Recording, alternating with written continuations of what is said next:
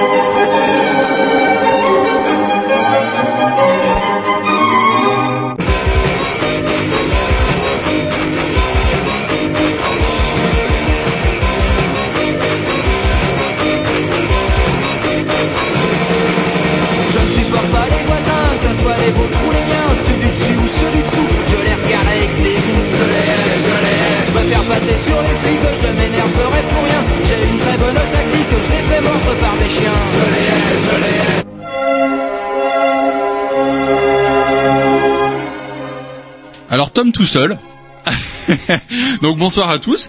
C'est les Grignoux avec euh, juste Tom ce soir. Euh, pourquoi? Parce que les Grignoux sont encore euh, euh, en retard comme d'habitude. Et ils ne devraient pas tarder d'ici d'ici 30 secondes. Donc ça ne devrait pas tarder. Donc je, je vais caler juste un petit disque. Il y a ah si il y a encore Arnaud qui est juste là. Ouais. Vas-y. Mais comme comme, comme d'habitude, euh, encore que euh, ça va ces derniers temps, vous arrivez plutôt souvent à l'heure. Mais là, je pense que c'est euh, ils veulent vraiment fumer leur clope en fait, c'est tout quoi. Ah, c'est ça, c'est ça. Quelle bande de délinquants. Ils sont, ils sont pénibles. Incorrigibles, J'ai eu beau les prévenir, les prévenir, les reprévenir, et, euh, et non. ils sont toujours dehors, ils s'en foutent. Bref, en tout cas, euh, moi je vais vous souhaiter une bonne bonne émission. Qu'est-ce que vous avez comme invité ce soir Il y en a un ou pas Alors ce soir en première invité, alors, normalement la présentation de l'émission c'est après, mais Non, mais c'est juste grave. histoire de teaser les gens, tu vois, comme ça se fait pas Alors, donc on va avoir Dastume et voilà. Donc là, ça, ils arrivent, ils rentrent dans le studio. C'est des, c'est des stars. On va avoir Dastume donc et euh, donc je fais la présentation de l'émission. Hein. bah il fallait être là. Est-ce que t'as dit au moins bonjour pour nous? Oui, j'ai dit Alors, bonjour pour euh, moi tout seul. arriver. Bonjour Arnaud. Bon, non, moi je voulais, je vous dis au revoir pour Joyeux Noël. Salut les gars, bonne émission. Vous avez vu qu'il neigeait? Eh, il neige. Depuis 5 minutes. Non, mais c'est incroyable de voir une... Jingle bell, jingle bell. c'est incroyable de voir une émission qui manque autant de respect euh, en terminant à l'heure. Je sais même pas si la précédente émission a dit au revoir à ses auditeurs. Je sais- vous leur avez souhaité bonne année. Parce que Il confirme. pourquoi, normalement, euh, ça se termine à 20h. Il y a bien 5 minutes de pub. Mais non, non, on a une pub et demie. Ah, ah Une ouais, pub bah- et demie, ça ouais, faisait on a quoi, une 40, pub et demie euh, bah, allez, on a une minute 20 de, de, Bon. de Eh pub. ben, ça montre que tout va bien, Canal B. Exactement. On voilà. N'a même pas le choix, on a que Et c'est vrai, j'ai connu une époque où les pubs c'était 5, 7, 10 minutes, euh, ce qui expliquait euh, ben, très bien. Et comme Bref, en plus de ça, on est à l'heure. Et Roger, euh, Roger, comment le- Vous savez comment on appelle les gens de votre âge qui ne se rappellent plus des choses évidentes de la vie euh, Des désorientés. Parce qu'il n'y a pas qu'Alzheimer. chez- Sachez que parmi les maladies de la, qui affectent les, les personnes un peu âgées, on va dire, elles sont nombreuses et variées. Aussi du coup, maintenant, les vieux qui ont Alzheimer et tout un tas de ce qu'on appelait tout le temps euh, dans, le- dans le temps de sénilité, euh, de ouais, de ouais, c'est le problème de sénilité. Eh bien, on appelle ça maintenant des désorientés. Quand joli mot, ces choses-là sont dites. C'est politiquement correct. Ouais, c'est bien. si- Vous n'êtes plus fou, vous êtes désorienté. si on mettait Donc moi, c'est Roger Fringant. Oui, bah, ça, Et moi, c'est Tom. Ah, voilà. Vous allez vous faire Egrovitch, bousser, il est où, Ah oui. Egrovitch, il est où? Ah bah euh, encore poney aquatique. Encore. Je crois qu'il est passé, il passe sa première danne. C'est vrai? Ouais. ah, ah, ah, c'est- Et c'est, si euh, vous pouviez mettre un disque rapidement, parce Vous qu'il avez faut... mis un disque sur votre programmation Ouais, déjà? il, il faut... Oui, ah, et, par contre vous avez froid ou quoi? Vous avez non, encore non, vos manteaux il faut que j'aille changer ma couche, c'est tout euh, ce que je voulais dire. euh, Vous avez enlevé vos manteaux? Non. Allez le C'est vrai qu'on n'est pas habitué à...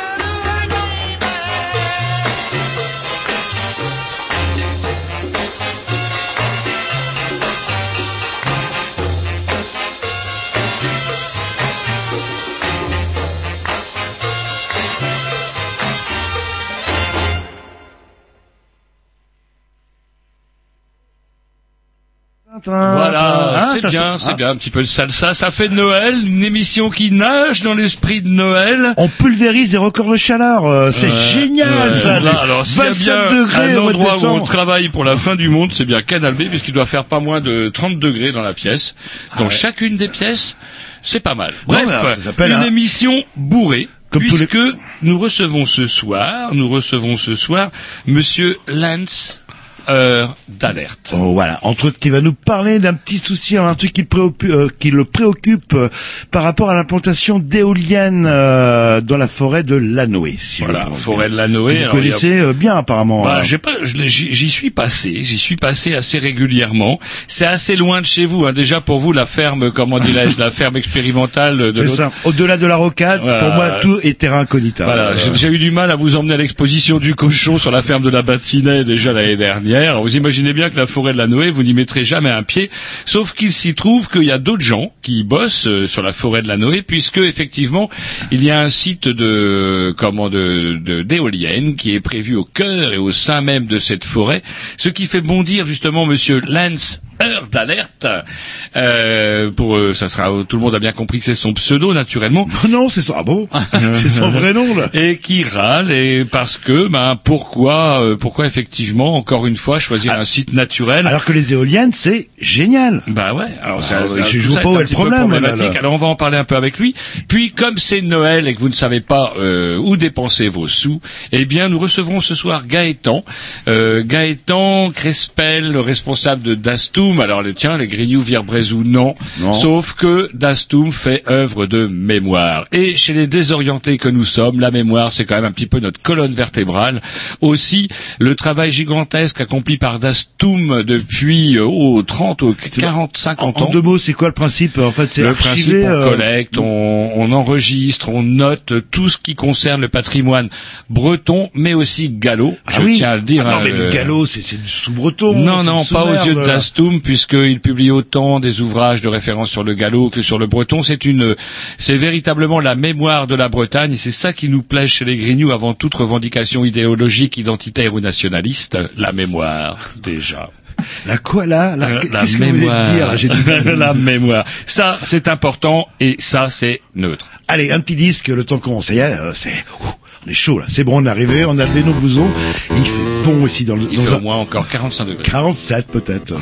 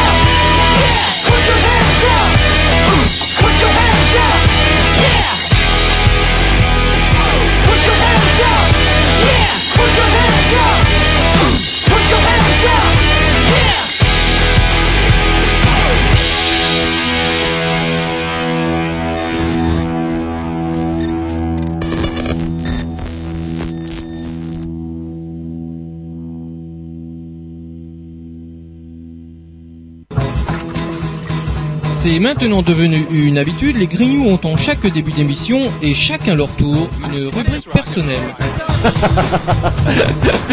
C'est ça en fait, tu vois le truc. C'est ça Philou, t'as tout compris. C'est un petit peu entre le clin d'œil, le coup de gueule du moment, mais aussi le détail de la vie trépidante d'un Grignou. C'est ça en fait, tu vois le truc. Maintenant, le problème va être de savoir qui a l'honneur d'ouvrir le micro aujourd'hui. Et ça, euh, c'est pas facile. Attendez, mais attends, attends, tu me laisses parler, tu me laisses Ah, il est en train de me tirer par la violence, Ah, c'est ça vous faites. C'est ça en fait, tu vois le truc. Et oui, c'est ça la rubrique perso.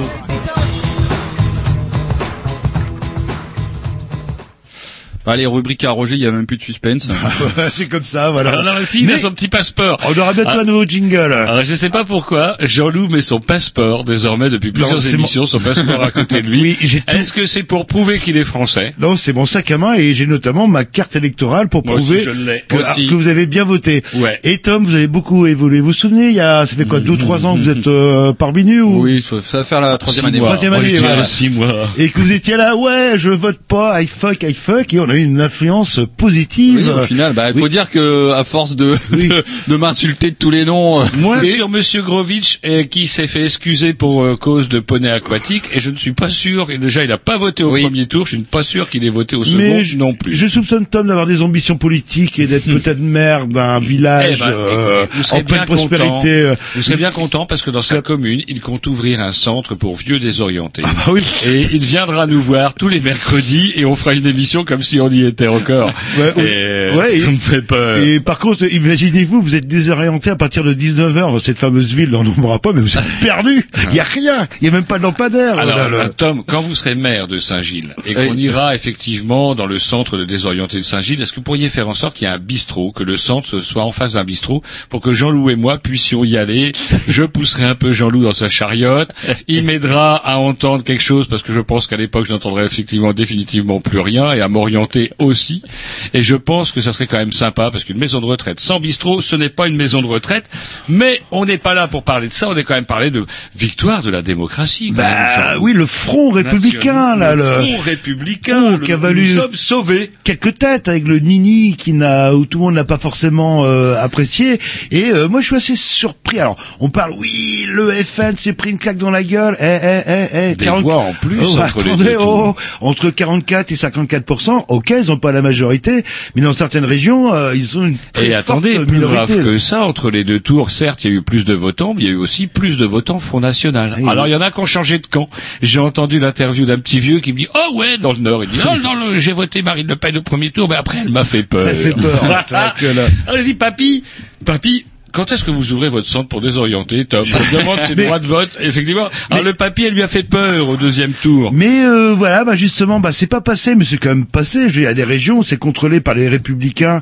Allez à 5 Enfin, je sais- comment ça se passe? Vous pouvez me rappeler c'est euh, C'est à la proportionnelle, ça parlais, mélange. Ma chérie m'en parlait ce, pas plus tard que ce midi. Elle me disait il y a quand même un petit peu une prime au gagnant qui est un petit peu comment La majorité, un petit en peu fait. exagérée. C'est-à-dire qu'à partir du moment où vous êtes la liste Mmh. qui a le plus de pourcentage, vous obtenez obtenez forcément 50% des sièges plus 1. Donc vous avez la majorité, ouais. Donc déjà, vous avez majorité. Et sur ce qui reste de sièges, ils sont partagés en fonction des pourcentages obtenus. C'est-à-dire 35% pour vous, par exemple, si vous avez eu 35%, 33% pour Tom, et rien pour moi, parce que je me suis pas représenté au deuxième tour au nom de ce sacro-saint Front républicain. Et c'est pas tous les jours que je, comment je vais dire, du bien de, ou en tout cas, je vais pas dire du mal d'hommes politiques de droite, mais il faudrait quand même citer Xavier Bertrand Estrosi, qui, à la différence d'un Chirac un peu oublieux en 2002 quand même, qu'il avait été élu par des voix de gauche et qui en a profité pour nommer un, un premier ministre incompétent, ultralibéral du nom de comment Grégoire Raffarin, non, c'est pas Grégoire, comment il s'appelait Raffarin son Euh, prénom Robert Raffarin, euh, Monsieur, Raffarin. Monsieur Raffarin. On l'a toujours appelé Raffarin tête de chien Bah, bah. et résultat des causes a foutu dans la merde. Oui, et là Chirac avait Valls, un euh, je sais pas, dit que Raffarin a fait une déclaration en disant qu'il avait pas tort. Ouais, ouais, Raffarin, effectivement, chant- sent un petit peu le, le vent changer pour Sarko. Et du coup, on peut quand même louer euh, le fait d'un d'un Xavier Bertrand qui dit après les élections, bah ouais, j'ai gagné, mais je dois aussi remercier les électeurs de gauche qui ont voté pour moi et je sais qu'effectivement, ce n'était pas forcément facile pour eux. Ça, c'est la politique. On, on Ouais, en parlera dans un an deux. Chirac n'avait pas eu cette élégance et il faut rappeler en plus qu'ils ont, euh, comment dirais-je, euh, ils ont euh, approfondi leur discours en déclarant aussi que euh, euh, faisaient bien la différence entre le PS et le Front National, ce que ne fait pas Nicolas Sarkozy. Euh, vous avez aussi la, la, la gauche, je vais prendre une, euh, enfin les, le- les socialistes au sens très large, je vais prendre une raclée monumentale. euh, ah, ils s'en sortent plutôt pas mal. euh, Ouais, et c'est quand même un petit peu, je dirais, c'est un petit peu scandaleux dans la mesure où effectivement ils n'ont absolument rien branlé. Hein, les signes forts que a adressé le gouvernement. Pas la on leur- Bretagne de, de, de- Alors le en Drian, Bretagne, c'est autre chose, mais je voulais parler au niveau général. Euh, après ces élections-là, tiens, on sait quand même que sur les classes populaires qui ont quand même pas mal voté Front National, le pouvoir avait les moyens, prétend le pouvoir prétendu de gauche, avait quand même les moyens de faire autre chose que d'augmenter le SMIC de 7,50 euros par mois.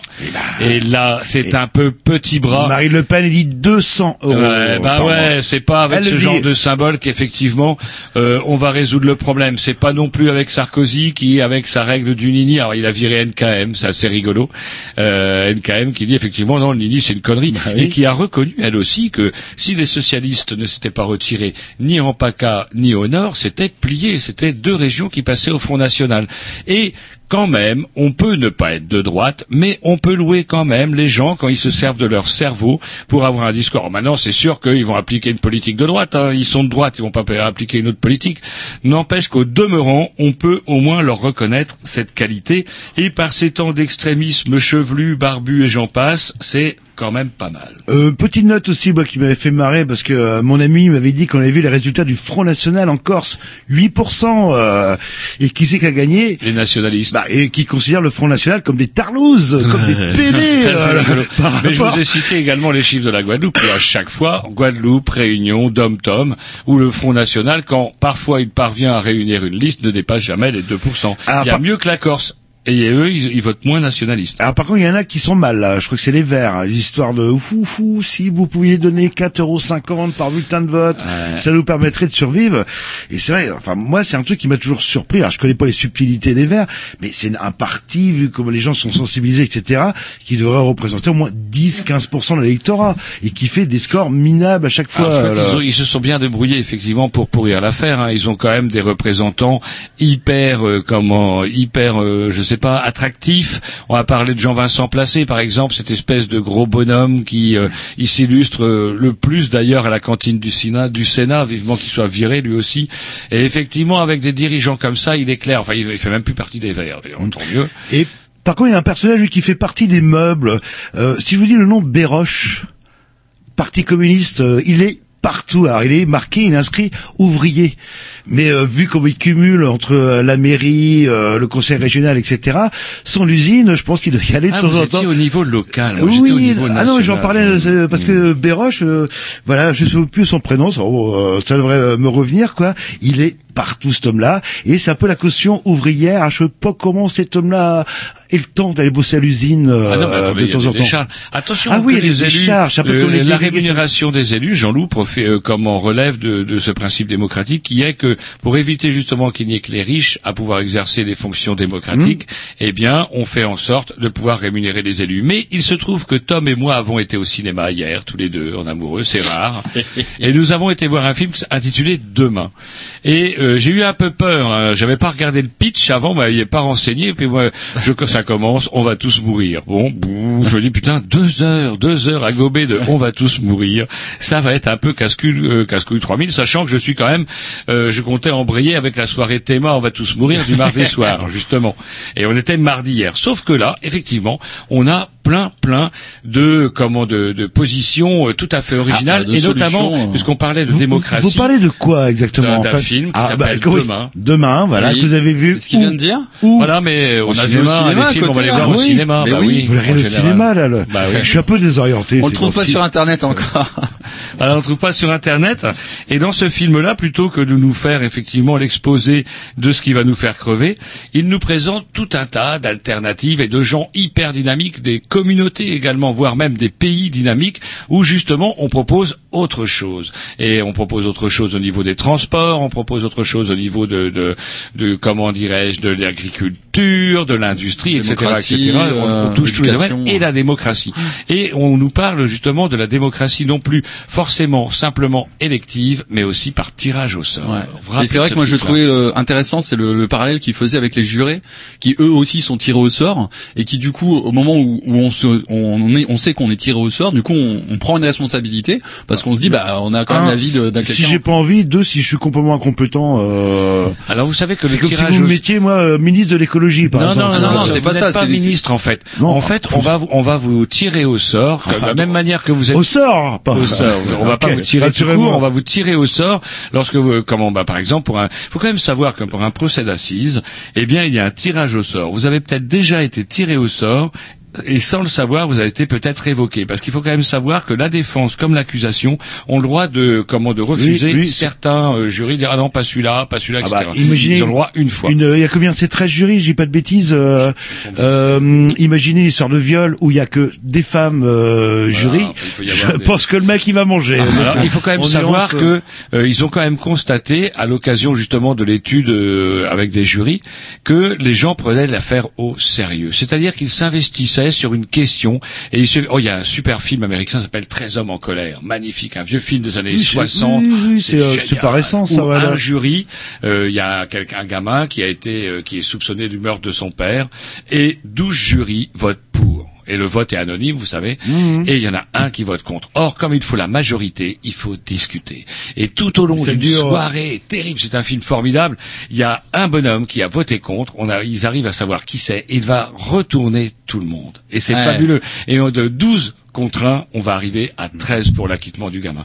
Et euh, il citait le cas du Texas dans ce film-là, et c'est totalement stupéfiant. Le Texas, comment vous imaginez le Texas Ah, c'est là où on exécute le plus euh, Ouais, aux alors que euh. des gros cons, euh, chapeau de cow-boy, lâche du nègre. et du latin, par- euh, du latinus Ouais, partout, mais qui sert à faire le Et ménage. ils pompent pas à pétrole dans chaque jardin. Ouais, du violeur et du voleur, comme Et dirait du Donald pétrole, Trump. Le. Texas, c'est l'horreur et c'est le pays de la famille Bush. Or, il faut savoir que euh, ils avaient décidé par tirage au sort de demander aux Texans, ils avaient chopé des comme ça, des, gens par tirage au sort, est-ce que vous voulez des éoliennes? Quitte à payer plus cher votre électrac. Si vous posez la question démocratiquement, vous voulez bien payer plus cher votre, votre électricité, mais au lieu d'avoir une énergie polluante, vous aurez des éoliennes, les gens vont tous dire non. Or là, avec un jury tiré au sort, eh bien, il s'est trouvé que les gens ont voté majoritairement, tout Texans qu'ils étaient, pour le développement des éoliennes. Et le Texas, aujourd'hui, qui est un des premiers, des premiers États producteurs de pétrole Ouais. des États-Unis, se trouve être l'État dans lequel on trouve le plus d'éoliennes aux États-Unis. Ils sont pas cons, en fait, ils sont très pragmatiques. Ouais, mais, Ouais, mais c'est c'est la méthode en c'est fait. la méthode, Jean-Loup. C'est-à-dire que on va convoquer des gens. On va pas vous demander d'être ministre de la Justice. On Et va je pas peux vous pas faire demander d'être- appel. On va pas vous demander d'être ministre de l'économie. On va vous demander de parler, de, de vous exprimer sur un problème. Ça peut être, par exemple, des antennes relais dans le métro. Avec une minorité de gens qui vont couiner parce que oui, moi les ondes, les ondes, ça me fait chier. Ça fait rire les gens que les ondes ça fait chier parce qu'on se dit tiens ça c'est des conneries. Sauf qu'il s'est passé cette chose-là pour Paris. Le métro de Paris a mené cette étude-là par tirage au sort. Ils ont chopé des utilisateurs du métro par tirage au sort et ils leur ont demandé parce qu'il fallait que ce soit des utilisateurs. hein, Est-ce que vous êtes capable, d'accord, pour vous priver de comment de portable afin que la- l'infime minorité de comment de, de- gens euh, électrosensibles ne puissent plus être gênés et puissent prendre le métro. Au début, c'était tout le monde voulait de l'antenne relais. Et ils ont discuté, ils se sont renseignés, et il y a un mec qui a dit, ou une nana, qui a dit, tiens, et si on faisait venir un, un, un électrosensible? Ils l'ont fait venir, ils ont discuté avec lui, etc. Donc, pour un, vous allez faire chier des millions de Eh ben, personnes. ça a basculé et du coup, le métro parisien a décidé, eh, Ouais, mais, mais ça bon. c'est démocratique. Ah, bah ouais, c'est complètement Bah, pas démocratique. tir au tellement, euh, Ah, c'est si. 10, per- 10 personnes qui décident Mais pour les millions c'est à d'autres. la voilà. RATP qui décidait, Jean-Loup. Mais il paraît qu'à Canal B, ils vont faire ça aussi. On va tiré au sort pour pouvoir Non, euh, non, participer. Canal B, c'est pas une démocratie. C'est Canal B, c'est pas une démocratie, c'est une association. Oui, voilà. Oui, c'est vrai.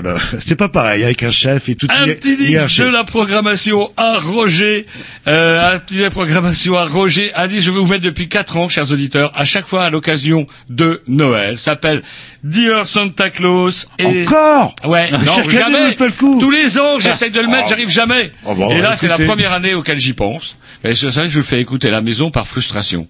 Et là, vous l'écouterez plus à la maison parce que j'ai enfin pu le mettre pour Il Noël. va falloir bien tendre l'oreille parce que c'est 1 minute Wild- 49. Wild Billy Sheldish. C'est parti.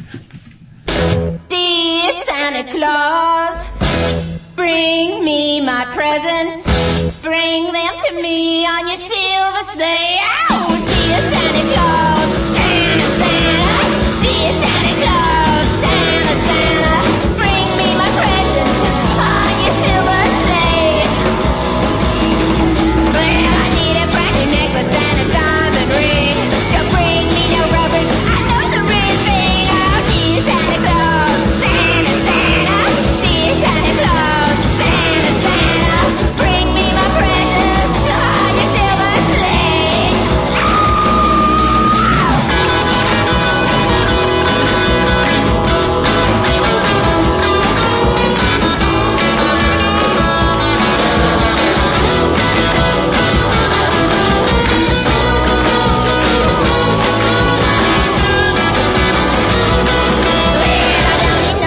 special, just a brand new Cadillac with leather skin and upholstery and two reindeer in the back. Oh, dear Santa Claus, Santa, Santa, dear Santa Claus, Santa, Santa,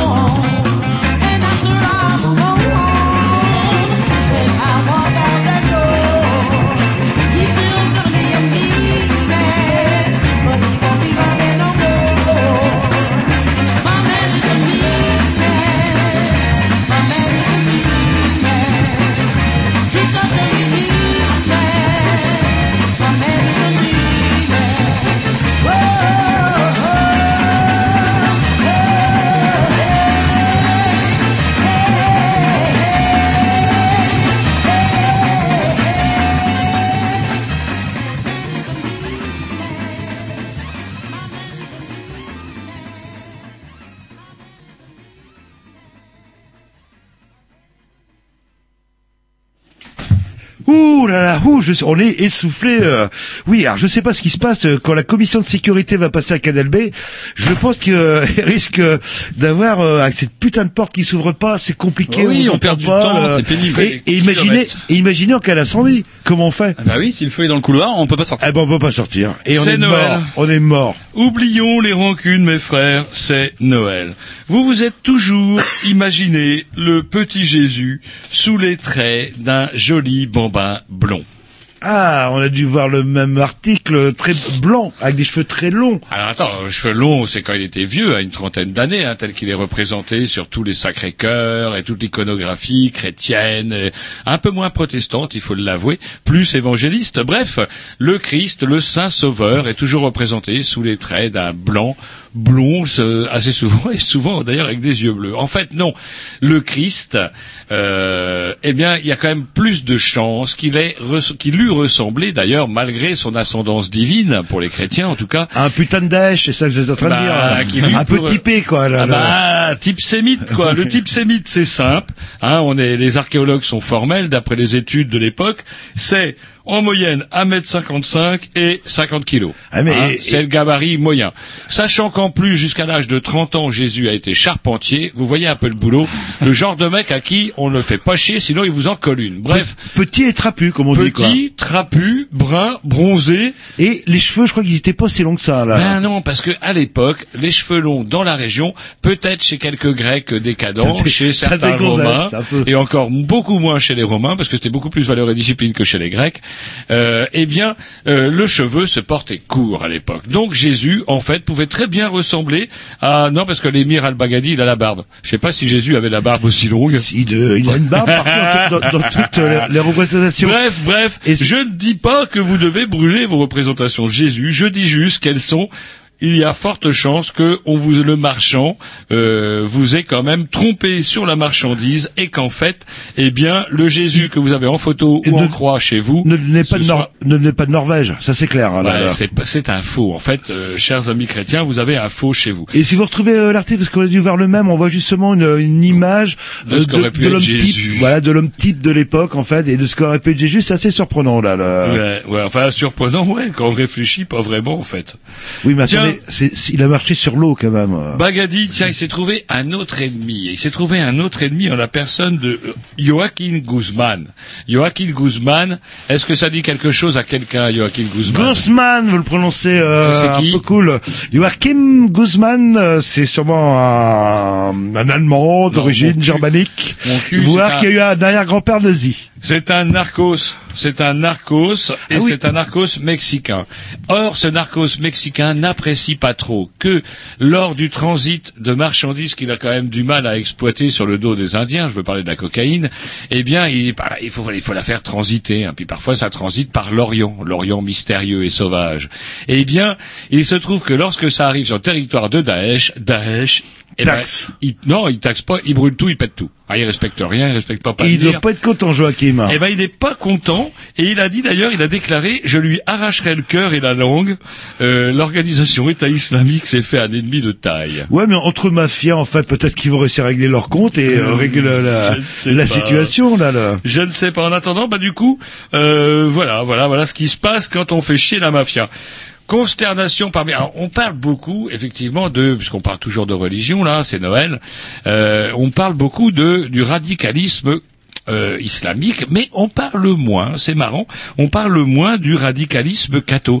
Euh, il faudrait quand même rappeler le, curé de comment de, de, la grande église à Lyon qui avait dérapé, qu'on a envoyé qu'on a envoyé en retraite. Il y a eu un autre aussi, il y a la- l'abbé de Wiesenbach dans les Ça Vosges, qui a semé la consternation dans sa paroisse de la Sainte Trinité. Euh, S'il veut bien effectivement saluer la mémoire des 40 victimes tuées le 13 novembre aux terrasses des cafés parisiens, parce qu'il buvait du vin, le vin c'est mon corps, et au- oh non c'est mon, euh, c'est mon sang, pardon. et, ah, il- bah, Et au. Stade de France, il a refusé d'honorer la mémoire des 90 victimes, des 90 victimes du Bataclan, car elles assistaient à un concert inspiré par Satan. Et là, c'est marrant, et c'est une chose qu'ont constaté des internautes américains parce que il y a un fondu euh, radical chrétien qui est en jugement en ce, en ce moment pour avoir assassiné deux ou trois personnes au nom de l'idée qu'il se fait de Dieu, mais là c'est plus le côté chrétien.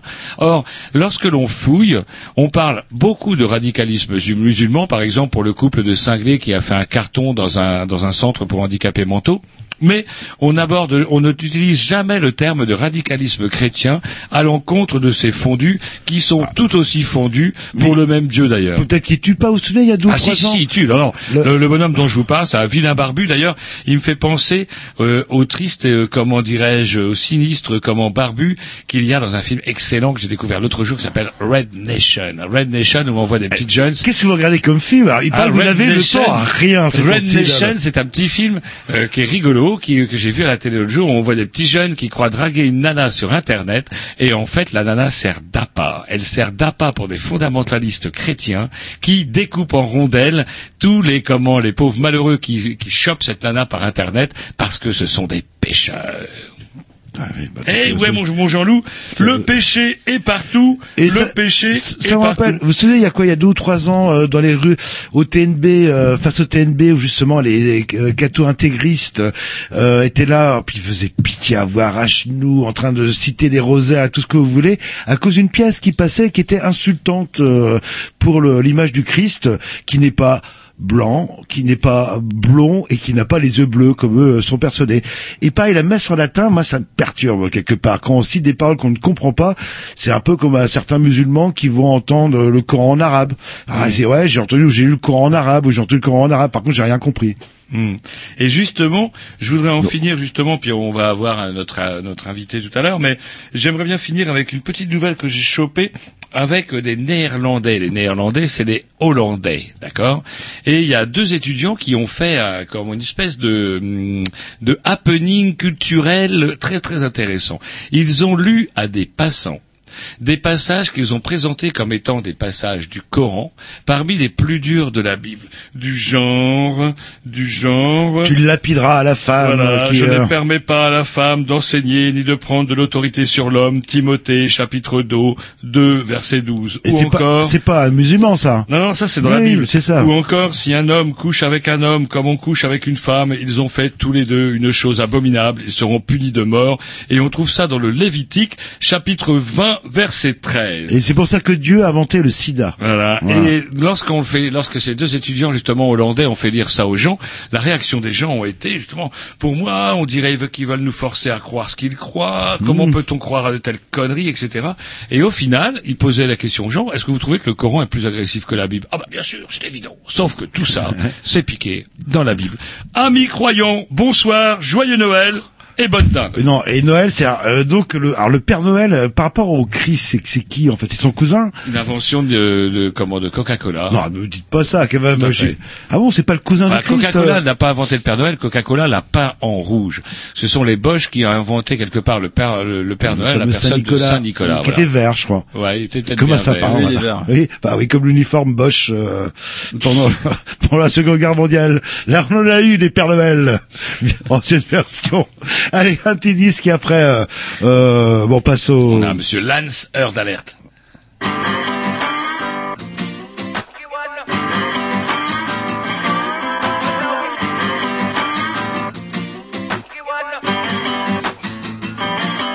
I was walking down the street when out the corner of my eye I saw a pretty little thing approaching me. She said, I never seen a man who looks so all alone. Could you use a little company? If you pay the right price, your evening will be nice and you can go and send me on my way.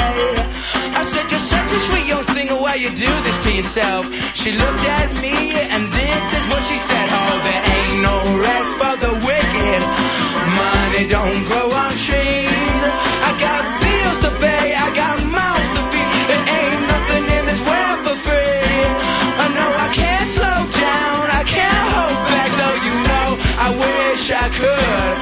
now there ain't no rest for the wicked until we close our eyes for good.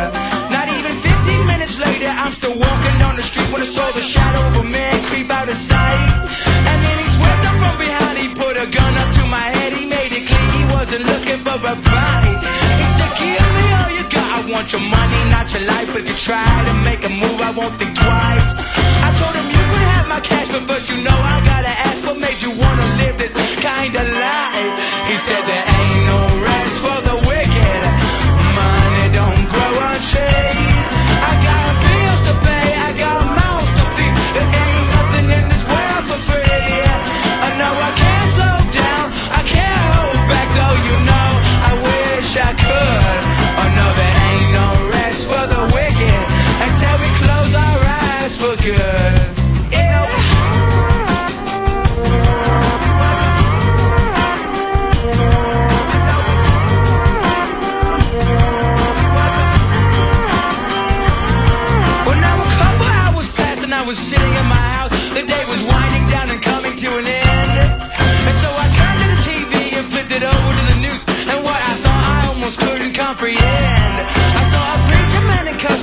Money from the church. He stuffed his bank account with righteous dollar bills.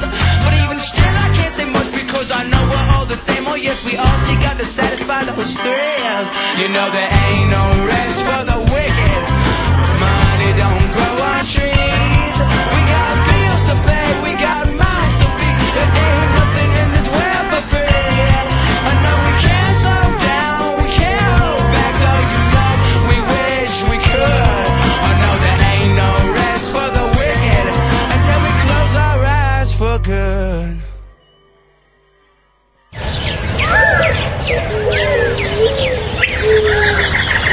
Roger et Jean-Loup sont de fervents défenseurs de la nature.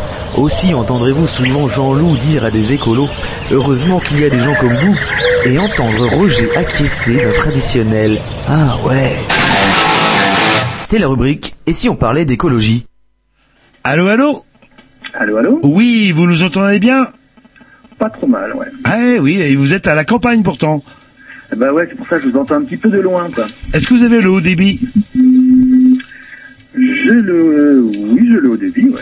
Mais oui, puisque notre... débit, hein. ouais, notre invité me disait tout à l'heure que justement, il nous entend. Donc, euh, Par Internet. Et voilà, donc, euh, bah justement... Là, je vous entends au téléphone, sinon c'est bien décalé. Et euh, on, on vous a euh, invité ce soir pour justement intervenir sur un truc qui vous tient à cœur. C'est une histoire de parc éolien avec des petites éoliennes euh, normalement pas trop hautes euh, euh, sur une plaine ou sur une, une friche non cultivée, c'est ça Et ça vous perturbe un petit peu si j'ai bien compris. Bah, c'est-à-dire qu'on n'est pas complètement dans cette configuration-là. Ah bon? Pourtant en. Bretagne, à part des, des champs et des porcheries, qu'est-ce qui... Il n'y a pas des forêts quand même? Bah, il y a quand même quelques quelques boiseries, ouais, quelques quelques forêts dans le coin. Et, hum, justement- la particularité des forêts françaises, c'est quand même qu'elles appartiennent à de multiples propriétaires. En général, euh, voilà, c'est des groupements forestiers avec euh, une multitude d'actionnaires. Et ce qui permet justement d'avoir euh, ben, une préservation de, de, de- de la forêt, quoi, qui est quand même euh, un bien commun à la base, quoi. Vous, vous habitez dans le coin? J'habite pas très loin, ouais. D'accord. Ah donc on parle de la forêt de la Noé, c'est ça hein? La forêt de la Nouée, ouais, qui se trouve au, au nord de Josselin. Ah, Jocelyn. Alors, est-ce qu'ils ont... Ah non, c'est bien à Jocelyn qu'ils avaient construit une statue du pape géante. Non, c'est à Pleurmel. Ah merde, c'est pas très loin non plus. C'est pas très loin, ouais. Ils l'ont démonté. leur- Est-ce qu'ils l'ont démonté On est leur... dans le gigantisme dans le coin. Ouais, Est-ce qu'ils l'ont démonté leur statue? Eh ben, elle en sursis d'après les titres des journaux, je sais pas, je suis pas intéressé de trop près. C'est une affaire qu'on suit de très près. Pourquoi ils mettent pas une éolienne justement sur la statue de Jean-Paul II au moins? Elle servait À quelque chose? pourquoi pas, ouais, parce que peut-être euh, c'est en plein centre de Pleurmel et que ça... ça Il lui ferait bouger les bras, par exemple. Il mettrait des bras articulés à Jean-Paul II. Ça, ça marcherait pas? Ah, oui, pourquoi pas, ouais. Il ferait des miracles. Et donc, alors, cette forêt, cette forêt de la Noé, qu'est-ce qu'il y a de particulier euh, Bah, c'est quand même la, la deuxième forêt euh, en termes de taille, euh, la deuxième forêt bretonne, qui fait 4000 hectares. La première étant celle de Pimpon, qui fait 7000. Et euh, il y a une autre particularité, c'est qu'elle a changé de main, elle a changé de propriétaire. Il y avait trois groupements forestiers euh, qui, qui se la partageaient, avec des, des héritiers, une bonne centaine d'héritiers pour une famille qui faisait partie d'un groupement, plus d'autres groupements de chasseurs et d'exploitants, etc. Donc ça faisait quand même beaucoup de monde. Et là, c'est arrivé au sein d'une personne, d'un groupe en fait, hein, qui s'appelle le groupe Louis Dreyfus, qui est une multinationale. Et, euh, et voilà quoi. Quel intérêt est là euh, C'est que c'est 4000 hectares d'un seul tenant euh, et qui est classé euh, SNIEF. Alors la SNIEF, c'est une zone naturelle d'intérêt écologique, faunistique et floristique. Elle a aussi cette particularité qu'elle est euh, une SNIEF de type 2. C'est-à-dire que c'est un grand ensemble écologique cohérent euh, avec des, des espèces euh, remarquables et euh, aussi bien en faune qu'en flore. Quoi. Et donc ce, ce groupe, alors c'est un groupe, c'est une famille. C'est une famille, ouais, c'est une famille, c'est une énorme famille à tel point que c'est né en 1851. Il faisait d'abord du négoce de blé et, euh, et très rapidement la, la, la famille euh, est devenue groupe euh, app- appelé Louis Dreyfus, mais par le Conseil d'État. c'est pas commun. Oui, c'est bizarre, ouais. Et euh, bon, bah, elle fait dès le début du siècle dernier, euh, elle est armateur maritime, banquier, euh, et euh, elle a une extension mondiale pendant la Première Guerre, comme par hasard, comme euh, comme beaucoup. hein. Ça fait aussi dans le télécom, euh, et dès 2007, euh, ça se positionne sur les énergies renouvelables. Bon, ça fait de la distribution d'électricité, du sucre, de l'éthanol, de l'immobilier, de la construction navale, du transport maritime. Ça fait partie du Big 5 du négoce mondial, hein, donc en céréales, oléagineux, riz, sucre, éthanol, café, coton, lait, métaux, engrais, canne à sucre, agrumes, acier, fourniture de gaz naturel. Bah, c'est des gens qui ont su se diversifier. Produits pétrochimiques.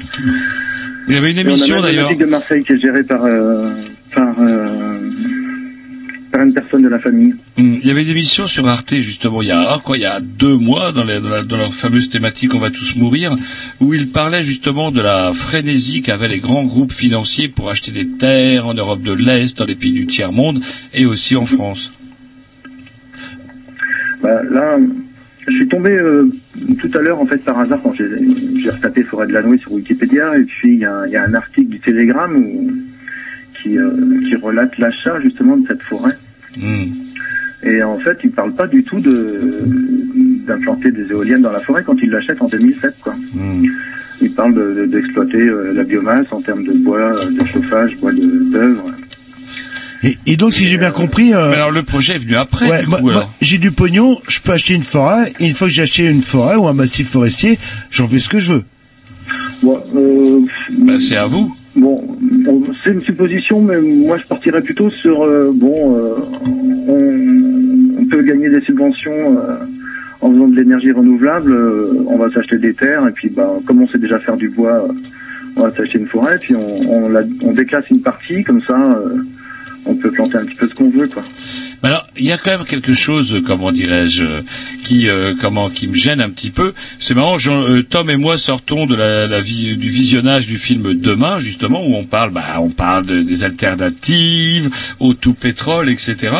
Et l'éolien nous paraît être une, quand même une solution. Alors du coup, on se dit où est-ce qu'on va les foutre ces putains d'éoliennes? Parce que du coup, j'en j'en amène à me poser la question. Euh, bah, euh, euh, je veux bien d'éoliennes, mais chez le voisin. Je veux bien une centrale nucléaire, mais chez le voisin. Je veux bien un centre d'enfouissement nucléaire, parce qu'il faudra bien les enfouir, mais chez le voisin. Je veux bien hé- héberger du syrien, mais, Mais chez, le voisin. Comment qu'on fait? Bon, faut, faut quand même que précise que je suis pas contre l'éolien, bien au contraire. hein, je suis je- surtout pour euh, pour qu'on on trouve une alternative au nucléaire. Euh, seulement, il y a quand même d'autres endroits pour les mettre, quoi. Alors, est-ce qu'il n'y a pas justement un problème? Parce que j'en parlais chez un ami qui euh, qui est bien, pourtant qui est bien vert, hein, lui euh, vert de vert de vert, on va dire, et dans le bon sens du terme. Et il me disait que de- dans la région, il n'y a pas que chez vous. Euh, si, il me disait que si on faisait le total de tout ce qu'il y a comme éolienne, c'est quand même plusieurs dizaines et dizaines et dizaines d'unités d'éoliennes euh, à l'intérieur des terres. Et il semblerait quand même que le centre-Bretagne devienne effectivement, soit appelé à devenir, en tout cas, le centre énergétique de la Bretagne. Alors, moi, c'est chouette. Alors moi, ça m'a un peu surpris parce que j'ai dit à mon pote, j'ai dit, mais c'est marrant. J'aurais pu fort naïvement imaginer que euh, bah, il y avait plus de vent sur les côtes. Ouais, mais sur les côtes, euh, il y a un petit peu plus de monde et puis euh, et puis c'est un petit peu plus touristique. Et puis, euh, Puis il y a trop de vent et qui risquerait de casser les éoliennes aussi. Non, je pense pas Ah, si. Mais on, on va revenir peut-être à, notre sujet. Donc, euh, en, fait, ce qui vous préoccupe, c'est une saturation quand même pour euh, pour rebondir sur ce sur ce propos. Il y a quand même une saturation euh, là ici dans le 113 Bretagne en, en- dans un rayon 20, de 20 km autour de de la forêt de Lanoué. Il y a un calcul qui a été fait euh, entre les éoliennes déjà implantées et les projets qui sont euh, approuvés. Euh, on est à 220 mâts dans un rayon de 20 km. Ouais, je, le- les projets parlent de Donc, ça fait 250 à terme. Et ça clignote beaucoup la nuit. Euh, J'aimerais bien une, une petite vue satellite euh, sur euh, histoire sur 10 secondes pour voir comment ça fait. Ouais, mais ça, ça- euh, à part les avions, ça fait pas chier euh, ni les oiseaux, ça fait pas de bruit, c'est cool quoi, le- le- l'éolienne. Et on va peut-être revenir. Il y a quand même quelques nuisances. En tous les cas, la nuisance visuelle, euh, la nuit, elle est euh, bon pour quelques avions qui passent dans l'année euh, ou qui viendraient se perdre ou qui voleraient trop bas. Je trouve que il pourrait y avoir d'autres moyens euh, avec les outils qu'on a aujourd'hui pour que pour que les, les, les engins qui volent euh, puissent les repérer quoi. Et l'intérêt, s'il y avait un aéroport à Notre-Dame-des-Landes, clac, eh ben, il serait obligé peut-être de pas mettre les éoliennes. On pourrait en reparler parce que, à propos de l'aéroport de Notre-Dame-des-Landes, il ne se passe pas de semaine sans qu'on me dise que Rennes ouvre une nouvelle liaison avec une autre ville. C'est, ça, c'est Amsterdam. Amsterdam, oui, direct. Ouais. Et alors, c'est- euh, et donc, du coup, ça me fait un peu marrer qu'on veuille à côté construire un autre aéroport. Mais, moi, je voudrais quand même qu'on, euh, que vous nous expliquiez pourquoi. Parce que, euh, moi, il y a le, on va avoir besoin d'énergie alternative, à mon sens. Ou alors, on continue à faire dans le tout pétrole. Euh, la Bretagne continue à être dépendante des centrales nucléaires de Normandie, etc. Et tout le monde sait que c'est pas une solution pérenne. Ou en bidouille, sinon. Alors, comment qu'on peut faire? On va pas faire, ouais, euh, on bidouille. Jean-Loup imagine un branchement gitan, vous savez, comme il fait chez son voisin. Mais là, ça va pas être possible. Euh, Est-ce qu'il n'y a pas non plus, euh, il n'y a pas moyen de concilier? Est-ce que cette forêt est vraiment si indispensable que ça? On m'a parlé d'une forêt d'exploitation en parlant de la forêt de la Noé. C'est le cas ou quoi? Bon, elle a, elle a, elle a les deux aspects, bien sûr. Euh, elle a été euh, re- remaniée, elle a été exploitée euh, beaucoup. voilà, et, autant pour le bois d'œuvre que pour le bois de chauffage. Elle a été replantée en résineux pour, pour les deux tiers. Mais ça reste quand même une zone une zone d'intérêt faunistique et floristique, comme elle est comme elle est classée, et de type 2. Euh, C'est-à-dire qu'il y a une faune énorme dans cette forêt. Il y a, il y a 222 espèces d'oiseaux qui ont été répertoriées, dont 60 migratoires. Il y a 70, 79 espèces hivernantes, dont 57 qui sont protégées nationalement et 10 à intérêt particulier. Il y a 83 espèces d'oiseaux nicheurs, dont 66 protégées et 21 à statut particulier. Il y a 109 espèces animales qui vivent au sol, dont 13 protégées. Donc c'est vraiment, euh, c'est vraiment ultra riche. Et euh, si, si les habitants qui sont enfermés dans des maisons euh, ont du mal à supporter les vibrations des éoliennes, les infrasons, euh, les clignotants, euh, la vue, euh, voilà, euh, des éoliennes géantes, parce que le paradoxe c'est qu'elles sont géantes, Mais c'est ça qui vous perturbe en fait, c'est que ça va être vraiment gigantesque, pharaonique. Mais pourquoi elles sont géantes? C'est parce, parce qu'elles sont implantées dans la forêt. Ils sont obligés de laisser un couloir aérien pour les oiseaux en dessous. Et euh, bon, le, le- la, la démesure fait qu'elles vont produire plus d'électricité. Ça fait du 3 mégawatts par, euh, par mât. Mais c'est des éoliennes qui vont faire 180 mètres de haut, jusqu'à 186 mètres pour la plus haute. On est à 30 mètres de la hauteur de la tour Montparnasse. Euh, ce qui nous fait aller à la louche euh, 60 étages, quoi, un immeuble de 60 étages, euh, Voilà, 65 c'est ça. étages. C'est six fois plus haut que des arbres. Les éoliennes moyennes, euh, elles font 121, 125 mètres là. Euh, faut savoir que les éoliennes qui vont être implantées dans la forêt de la Nouée vont avoir des rotors de 103 mètres de diamètre. 103 mètres qui vont tourner. Est-ce que euh, les oiseaux vont rester à côté, vous croyez? Bah, ils vont passer dans le couloir qui est en dessous, apparemment, qui a été Oui, prévu. voilà, Oh, ouais. Il y a un il y a un panneau qui leur dit, hé, les oiseaux, vous passez en dessous, et puis il n'y a pas de souci. Ah, puis en plus, ça va même être éclairé la nuit, donc euh, ils, vont, ils vont les voir, les pales, forcément. Ah, bah oui, comme quoi ils ont tout prévu, en fait. Enfin voilà, c'est magique, quoi. Ça éclate la fond. Pourquoi on leur met pas un peu de son aussi? Oui, rouf, Bah, Il va y en avoir du son, mais bon. Et en fait, Moi, j'ai- chopé des exemples euh, de, de, en termes de chantier, ce que ça représente, une éolienne de, de 126 mètres de haut euh, à Moyon, dans le Calvados, parce qu'il y a, il y a un, un fournisseur de béton qui se vante euh, d'avoir euh, d'avoir déversé euh, des tonnes et des tonnes de béton. Pour un socle d'éolienne de 126 mètres de haut, il y a environ 1000 tonnes de béton pour 40 tonnes de ferraillage. Et ça, c'est sur un- sol qui est, qui est vraiment favorable, quoi. Là, on va, on va planter des éoliennes qui sont quand même un tiers plus haut. Et dans l'humus, il y a, il y a une belle nappe phréatique en dessous, euh, en dessous de la forêt. Euh, Il y, a, il y a deux petits bleds qui s'étaient payés un, un captage d'eau potable, réalisé en 2011, donc qui a été inauguré en 2011, et qui a été stoppé comme ça, euh, sans explication, juste après huit mois de service. Voilà, on n'a pas de, on n'a pas de- d'explication. euh, Il y, a, il y a quand même des, des huiles de décoffrage pour le béton. Il y a la laitance du béton qui coule forcément, quoi. Le béton, il se décharge de l'eau euh, en, séchant et il y a, des adjuvants, des huiles toxiques hein, qui, qui s'écoulent dans les nappes phréatiques, forcément, quoi. Et donc, en fait, vous, ce qui vous emmerde, c'est pas forcément le, le principe des éoliennes euh, en elles-mêmes. c'est que c'est un endroit qui est préservé, certes, euh, euh, comment dirais-je, une, une zone d'exploitation, mais quand on regarde la forêt de Pimpon, je pense que les trois quarts de la forêt de Pimpon, c'est le même principe, en fait. hein. ce sont des bois euh, euh, d'exploitation. Non, non, non, non, non, non. La, la forêt de, de la Noé et la forêt de Pimpon n'ont pas les mêmes vocations, Jean-Loup. En plus de ça, la forêt de Pimpon, faut savoir que c'est loin d'être une forêt euh, comment, publique. Hein. Elle appartient à de multiples comment, Avec des intervenants. arbres qui sont faits pour être Mais exploités. il n'y a pas, non, non, pas tous. euh, Comment il y a aussi des forêts qui sont réservées pour la chasse. Non, mais vous n'avez jamais, vous- il n'a jamais sorti de la rocade. Il n'a jamais été ramasser un putain de champignon dans la forêt de Pimpon et il vient vous, euh, comment il vous sans Donner des leçons. Ah, c'est incroyable. Oh, Et vous avez, ça fait depuis combien d'années, depuis combien de dizaines d'années, Jean-Loup n'avait pas vous, euh, n'avez pas, euh, est-ce que vous avez mis des bottes? Non, mais j'étais une fois, c'est vrai, à la forêt de Pimpon, au Val sans retour. Enfin, vous savez, la trappe touriste. Vous avez été une fois. Et c'est c'est vrai que heureusement que j'étais. Est-ce que vous avez quitté votre voiture? Sinon, je me serais fait chier. Quoi, Ah voilà. putain, nom de Dieu. Alors justement, euh, on disait ça, moi j'en- parlais à quelqu'un qui me dit ouais mais la forêt de la Noé c'est une forêt d'exploitation. Vous nous dites qu'au contraire c'est une forêt qui présente une diversité, mais se pose encore une fois ce problème.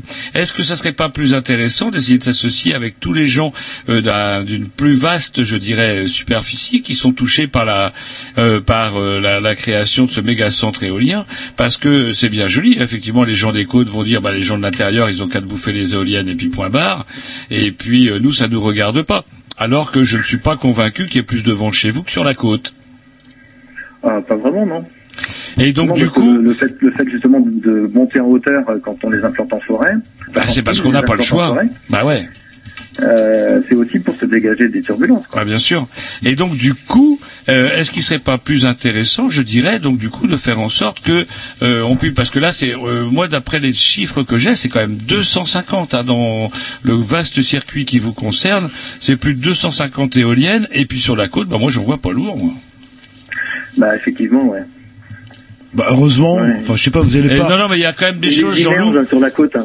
Non, non, mais il y a des choses. Mais non, mais- Vous savez quand même qu'il y avait un projet de parc dit- éolien. Oh, si on a fait une loi littorale, justement, pour battre des figures Bah, littorales. La loi Ah, littorale n'em- n'empêche pas l'émir de l'émir d'Arabie Saoudite de confisquer des plages à chaque fois qu'il vient avec sa famille. Vous mettez des éoliennes, tiens, euh, une belle éolienne à Ploumanac, euh, élue euh, village de l'année, euh, bah, bah, plus personne va, va y aller, quoi. Là, Pourtant, ça serait joli, c'est qui- joli, qui- l'éolienne. Qui c'est qui va à Rostronin, hein, à part euh, personne, personne, personne ne va à Rostronin, quoi, à part les gens du coin. Voilà, je donc- vais passer Noël là-bas. Ouais, vous avez bien fait, vous avez choisi la bonne porte, monsieur Lance Heard d'alerte, parce qu'effectivement, Jean-Loup ne semble pas être convaincu de l'utilité d'éoliennes à Perros-Guirec. Moi, je dis, putain, les sept îles. Est-ce que vous connaissez les sept îles? Les pardon? Les sept îles. Oui, oui. Magnifique. Et là, je peux vous dire, c'est ventu. C'est venteux. Et là, il y aurait moyen quand même de puter, de péter un, un paquet d'éoliennes. Mais je crois que vous êtes singulièrement dans la merde. J'en veux pour preuve le fait qu'il avait été prévu de faire, de faire un vaste parc éolien dans la baie du Mont-Saint-Michel. Vous savez qui a retoqué le projet? l'UNESCO au titre du fait que ça fait quand même partie des sept merveilles de l'univers. Et donc du coup, pouf, les éoliennes, eh ben c'est pour la forêt de la Noé. On vous en mettre une euh, dans votre maison, vous allez voir. On parle pas de forêt dans la, de- d'éoliennes dans la maison, mais dans des endroits où il y a du vent. Et en mer, il me semble qu'il y a quand même plus de vent. Et donc euh, il y a une histoire aussi euh, bah, de gros sous, non? Il n'y a pas hum, des retours financiers par rapport à des, euh, des villages alentours? Bah, il y a quand même, euh, oui, ça doit rapporter quand même un paquet. Hein. Enfin, il- là, il y aurait 51 mégawatts avec les, les 17 machines. Ça, serait, ça pourrait alimenter euh, 50 000 foyers a priori. Mais euh, en plus de ça, euh, c'est 500 000 euros qui tomberaient sur la Comcom de Jocelyn tous les ans. Donc euh, voilà. De quoi euh, construire euh, au moins une bonne dizaine de statues de pape. Normalement, ouais. Donc en fait, c'est quelque chose qui arrange tout le monde, euh, à part vous en fait. Et est-ce qu'il y a des, des mouvements de, de résistance euh, Parce que ça, c'est compliqué. C'est pas une forêt, euh, euh, euh, je sais pas, nationale ou munici- municipale. Et à partir du moment où c'est privé, bah le mec il fait ce qu'il veut. Quelque part, s'il a envie de tout couper, il coupe tout. euh. Bah, voilà, ouais, c'est ça le problème. Ouais. Le problème, c'est qu'il n'y a plus qu'un seul propriétaire là. Et, euh, et puis bon, du coup, c'est pas un petit quoi. Et est-ce qu'il y a un, je sais pas, un mouvement qui est en train de se créer autour justement euh, de cette forêt pour euh, bah, mettre des éoliennes quoi? On les mettrait 200 mètres plus loin, euh, ce serait Ah, pareil. mais Ça peut- 200 mètres, c'est pareil. Bah, euh, C'est-à-dire que le mouvement qui se crée ou qui s'est créé il y, a, il y a déjà deux ans, deux ans et demi, euh, il a été tout de suite phagocyté par euh, une organisation qui s'appelle Paysage de France. Et, et donc il y a une association qui s'est créée euh, qui s'appelle Vent de Forêt. Bon voilà, c'est des anti-éoliens, euh, donc euh, ils trompent un petit peu de combat quoi. C'est pas, c'est pas le, ils sortent un peu du débat. Ils, Voilà, c'est ça. ils ont un débat classique anti-éolien, donc. euh, Qui trouve-t-on Ouais, voilà, c'est ça. pas à l'heure. Hein. Vous devez être un peu mal à l'aise parce que, comment dirais-je, du coup, si votre combat n'est pas forcément purement anti-éolien, euh, vous êtes un petit peu être obligé de discuter avec des gens qui peuvent être un peu coincés du bulbe là-dessus, non? Pas mal, ouais, ouais. Mm. Ah, ah. Là, en fait, ils, ils ont ils ont laissé faire. Il y a il y a 11 hectares qui sont défrichés en ce moment. Le préfet euh, a fait un passage en force malgré euh, toutes les études d'impact et etc. euh, euh, qu'on peut voir sur le sur l'enquête publique. Euh, ils défrichent 11 hectares quand même pour euh, pour euh, remblayer 16 hectares en fait. Ils utilisent déjà des lignes existantes, mais euh, ils vont remplacer l'humus de la forêt, c'est-à-dire une, une terre vierge et, et pure, par euh, de la caillasse et du sable pour faire des routes, quoi, pour faire de- vraiment un stabilisant pour faire passer les engins. Évidemment, euh, les grues qui vont monter ces, ces bécanes là, euh, bon, bah, c'est des, énormes engins, euh, tous les camions d'acheminement, etc. Il faut faire de la place pour amener le matos, quoi. Voilà. Mais c'est-à-dire que le, le sol devient stérile à tout jamais là. C'est pas du renouvelable ça. Et euh, par contre, à qui ça appartient le sous-sol en fait quand une, une propriété, euh, ça appartient euh, à vous en fait? Ça appartient au propriétaire. Au propriétaire. Donc il veut- bon, Ouais, pareil, ouais. s'il a envie de polluer la nappe phréatique, il peut le faire euh, euh, sans souci particulier. Bah voilà, il devrait quand même y avoir quelque chose sur les forêts, comme, comme quoi c'est un bien commun et, et que le propriétaire est en un devoir de préservation. Quoi. Eh oui, mais mon pauvre ami, ça coûte moins cher que la mer, j'en ai bien, j'en ai bien l'impression. Parce que bon, euh, faut quand même. Il y, a, y a un chiffre qui est sorti sur euh, sur l'émission de CO2 Mon Amour. Excusez-moi, j'écoute France Inter. euh. Non, mais ça arrive, vous avez le droit, le on a poste, 200 hein, ans, oui. Bah, à part les grignots. sur- Et samedi dernier, euh, samedi dernier, ils ont sorti une donnée intéressante quand même pour absorber euh, un seul aller-retour Paris-New York en classe éco. Il faut laisser pousser une centaine d'arbres pendant 20 ans. Un seul aller-retour Paris-New York en classe éco.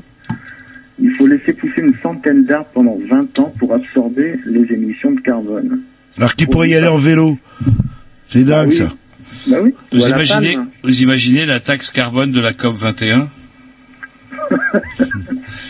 avec tous les, les présidents, gardes du corps, etc.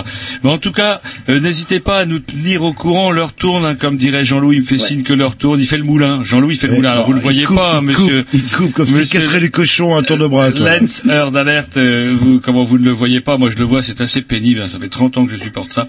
Et donc il me dit, il faut laisser la place à l'invité suivant, sauf que comment, eh ben, faudra pas hésiter, mais concrètement, d'après l'ami chez qui j'étais l'autre jour, il semblerait quand même que le dossier soit fort mal engagé pour vous, en tout cas. Ouais, ouais. Bah ouais, ouais, c'est un monstre quand même. C'est la, le chiffre d'affaires en 2011 de, de, de Louis Dreyfus était estimé à 60 milliards de dollars. Et pourquoi vous aidez pas les zadistes euh, sur le coup? Bah justement, euh... Ah, ça les des un peu, ça leur changerait de... euh, ce des avions. qu'ils me contactent. Hein. Ouais, mais non, mais il y a peut-être pas forcément de débit de boisson intéressant à côté ou de. euh, c'est ça le problème. Il faut amener du. euh, des- Et puis, encore une fois, il y a aussi le problème que de base qu'il s'agit d'une éolienne et donc du coup, euh, hum, ben, ça pose problème, quoi, parce que là, on propose une alternative et effectivement, de toute façon, faut pas rêver, hein, Monsieur Lenz. J'ai bien peur que comment euh, ce soit encore une fois les financiers qui profitent de l'écologie. Ouais, hein. et, sous, et sous prétexte aussi euh, de faire tant de pourcentage d'énergie renouvelable, je pense qu'on va faire, on va les faire, mais on va faire seulement n'importe quoi euh, en subventionnant très cher euh, parfois. Euh, vous voyez, qu'on voit preuve, porcheries industrielles. On chope les subventions euh, allouées à, à, ces gens, à ce projet et on fait n'importe quoi. Ah C'est ça. et qu'on voit des, por- des porcheries industrielles euh, qui font du solaire, euh, voilà, en disant voilà, et tout ça est payé par l'État, en disant ouais, on est écolo, ok, c'est indu- industriel, mais on fait de l'électricité propre. Écoutez, on va retrouver par contre, vous envoyez euh, quelques liens internet, etc. On va tout retrouver sur le blog. Il suffit de taper les Green News sans X, sans As. D'ici combien de temps euh, Une grosse heure à peu près, euh, Tom Euh, dès la fin de l'émission. Dès la fin de l'émission. Yes. Eh ben écoutez, on vous On vous remercie. Lenz. Avec Vous n'avez rien à voir avec. mail euh, en bas de, en bas de page. hein. Yes, vous n'avez rien à voir avec Lance Armstrong. Vous êtes le premier Lance qu'on interviewe. C'est vrai? Ouais, bien sûr. Bah faut un début à tout. Eh ben, c'est vous, est-ce que vous achetez le PO Ça peut nous intéresser, on devient vieux. Je vous envoie ça en sous-main. Super. Ok, on vous remercie. On retrouvera tous les coordonnées euh, bah, sur le blog des Grignoux. À bientôt. Merci beaucoup. à Salut. bientôt, bye. Au revoir.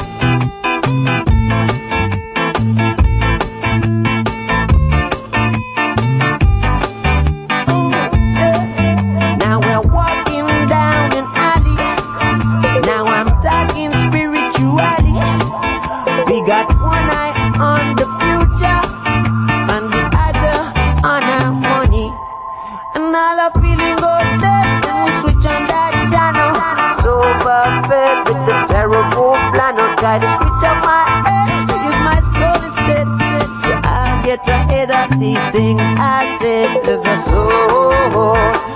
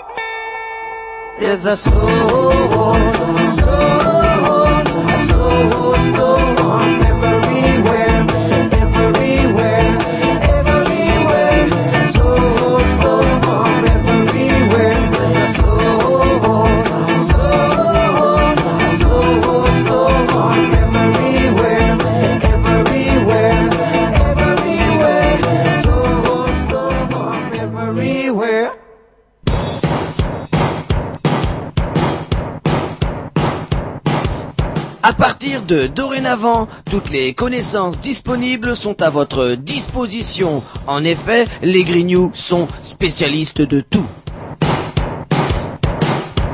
Diplômé des arts et des lettres, docteur en sciences particulières et générales, prix Nobel 90 de mathématiques, maître en histoire géo, spécialiste de l'univers, licencié S paranormal, voici les Grignoux dans Et du con, et du con.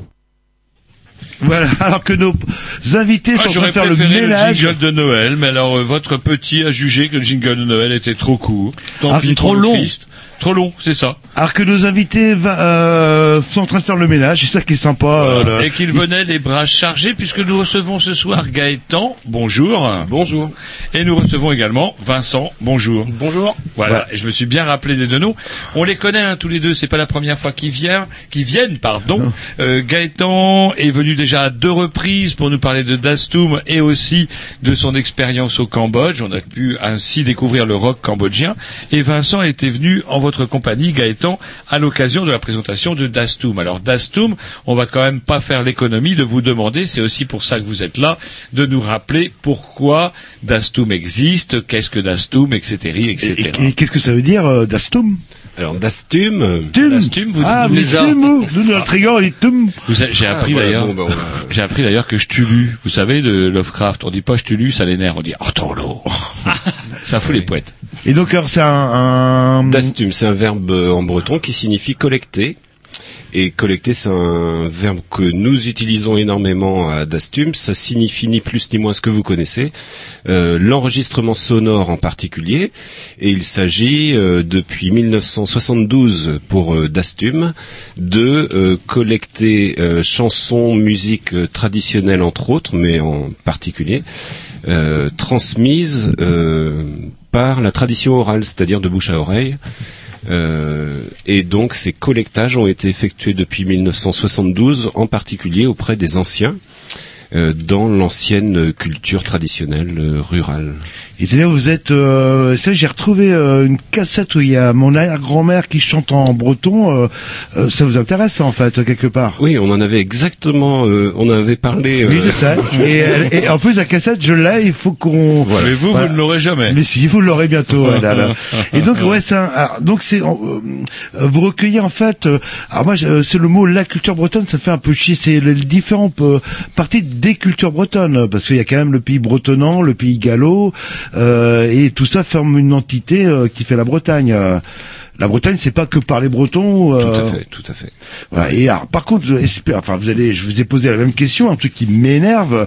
Pourquoi à Rennes, on n'a jamais parlé breton à Rennes, et pourquoi les noms des rues euh, sont bilingues, Rennes, euh, français, breton, et pas gallo, ce qui est complètement, qui serait Galaise. beaucoup plus logique, ou galaise. Ah bah, moi, je suis complètement d'accord avec vous. Et alors la municipalité, qu'est-ce qu'il dit? Parce qu'en plus, ça coûte la peau les fesses, là, le, de euh, justement de, de mettre des panneaux, en- des panneaux en bilingue. euh.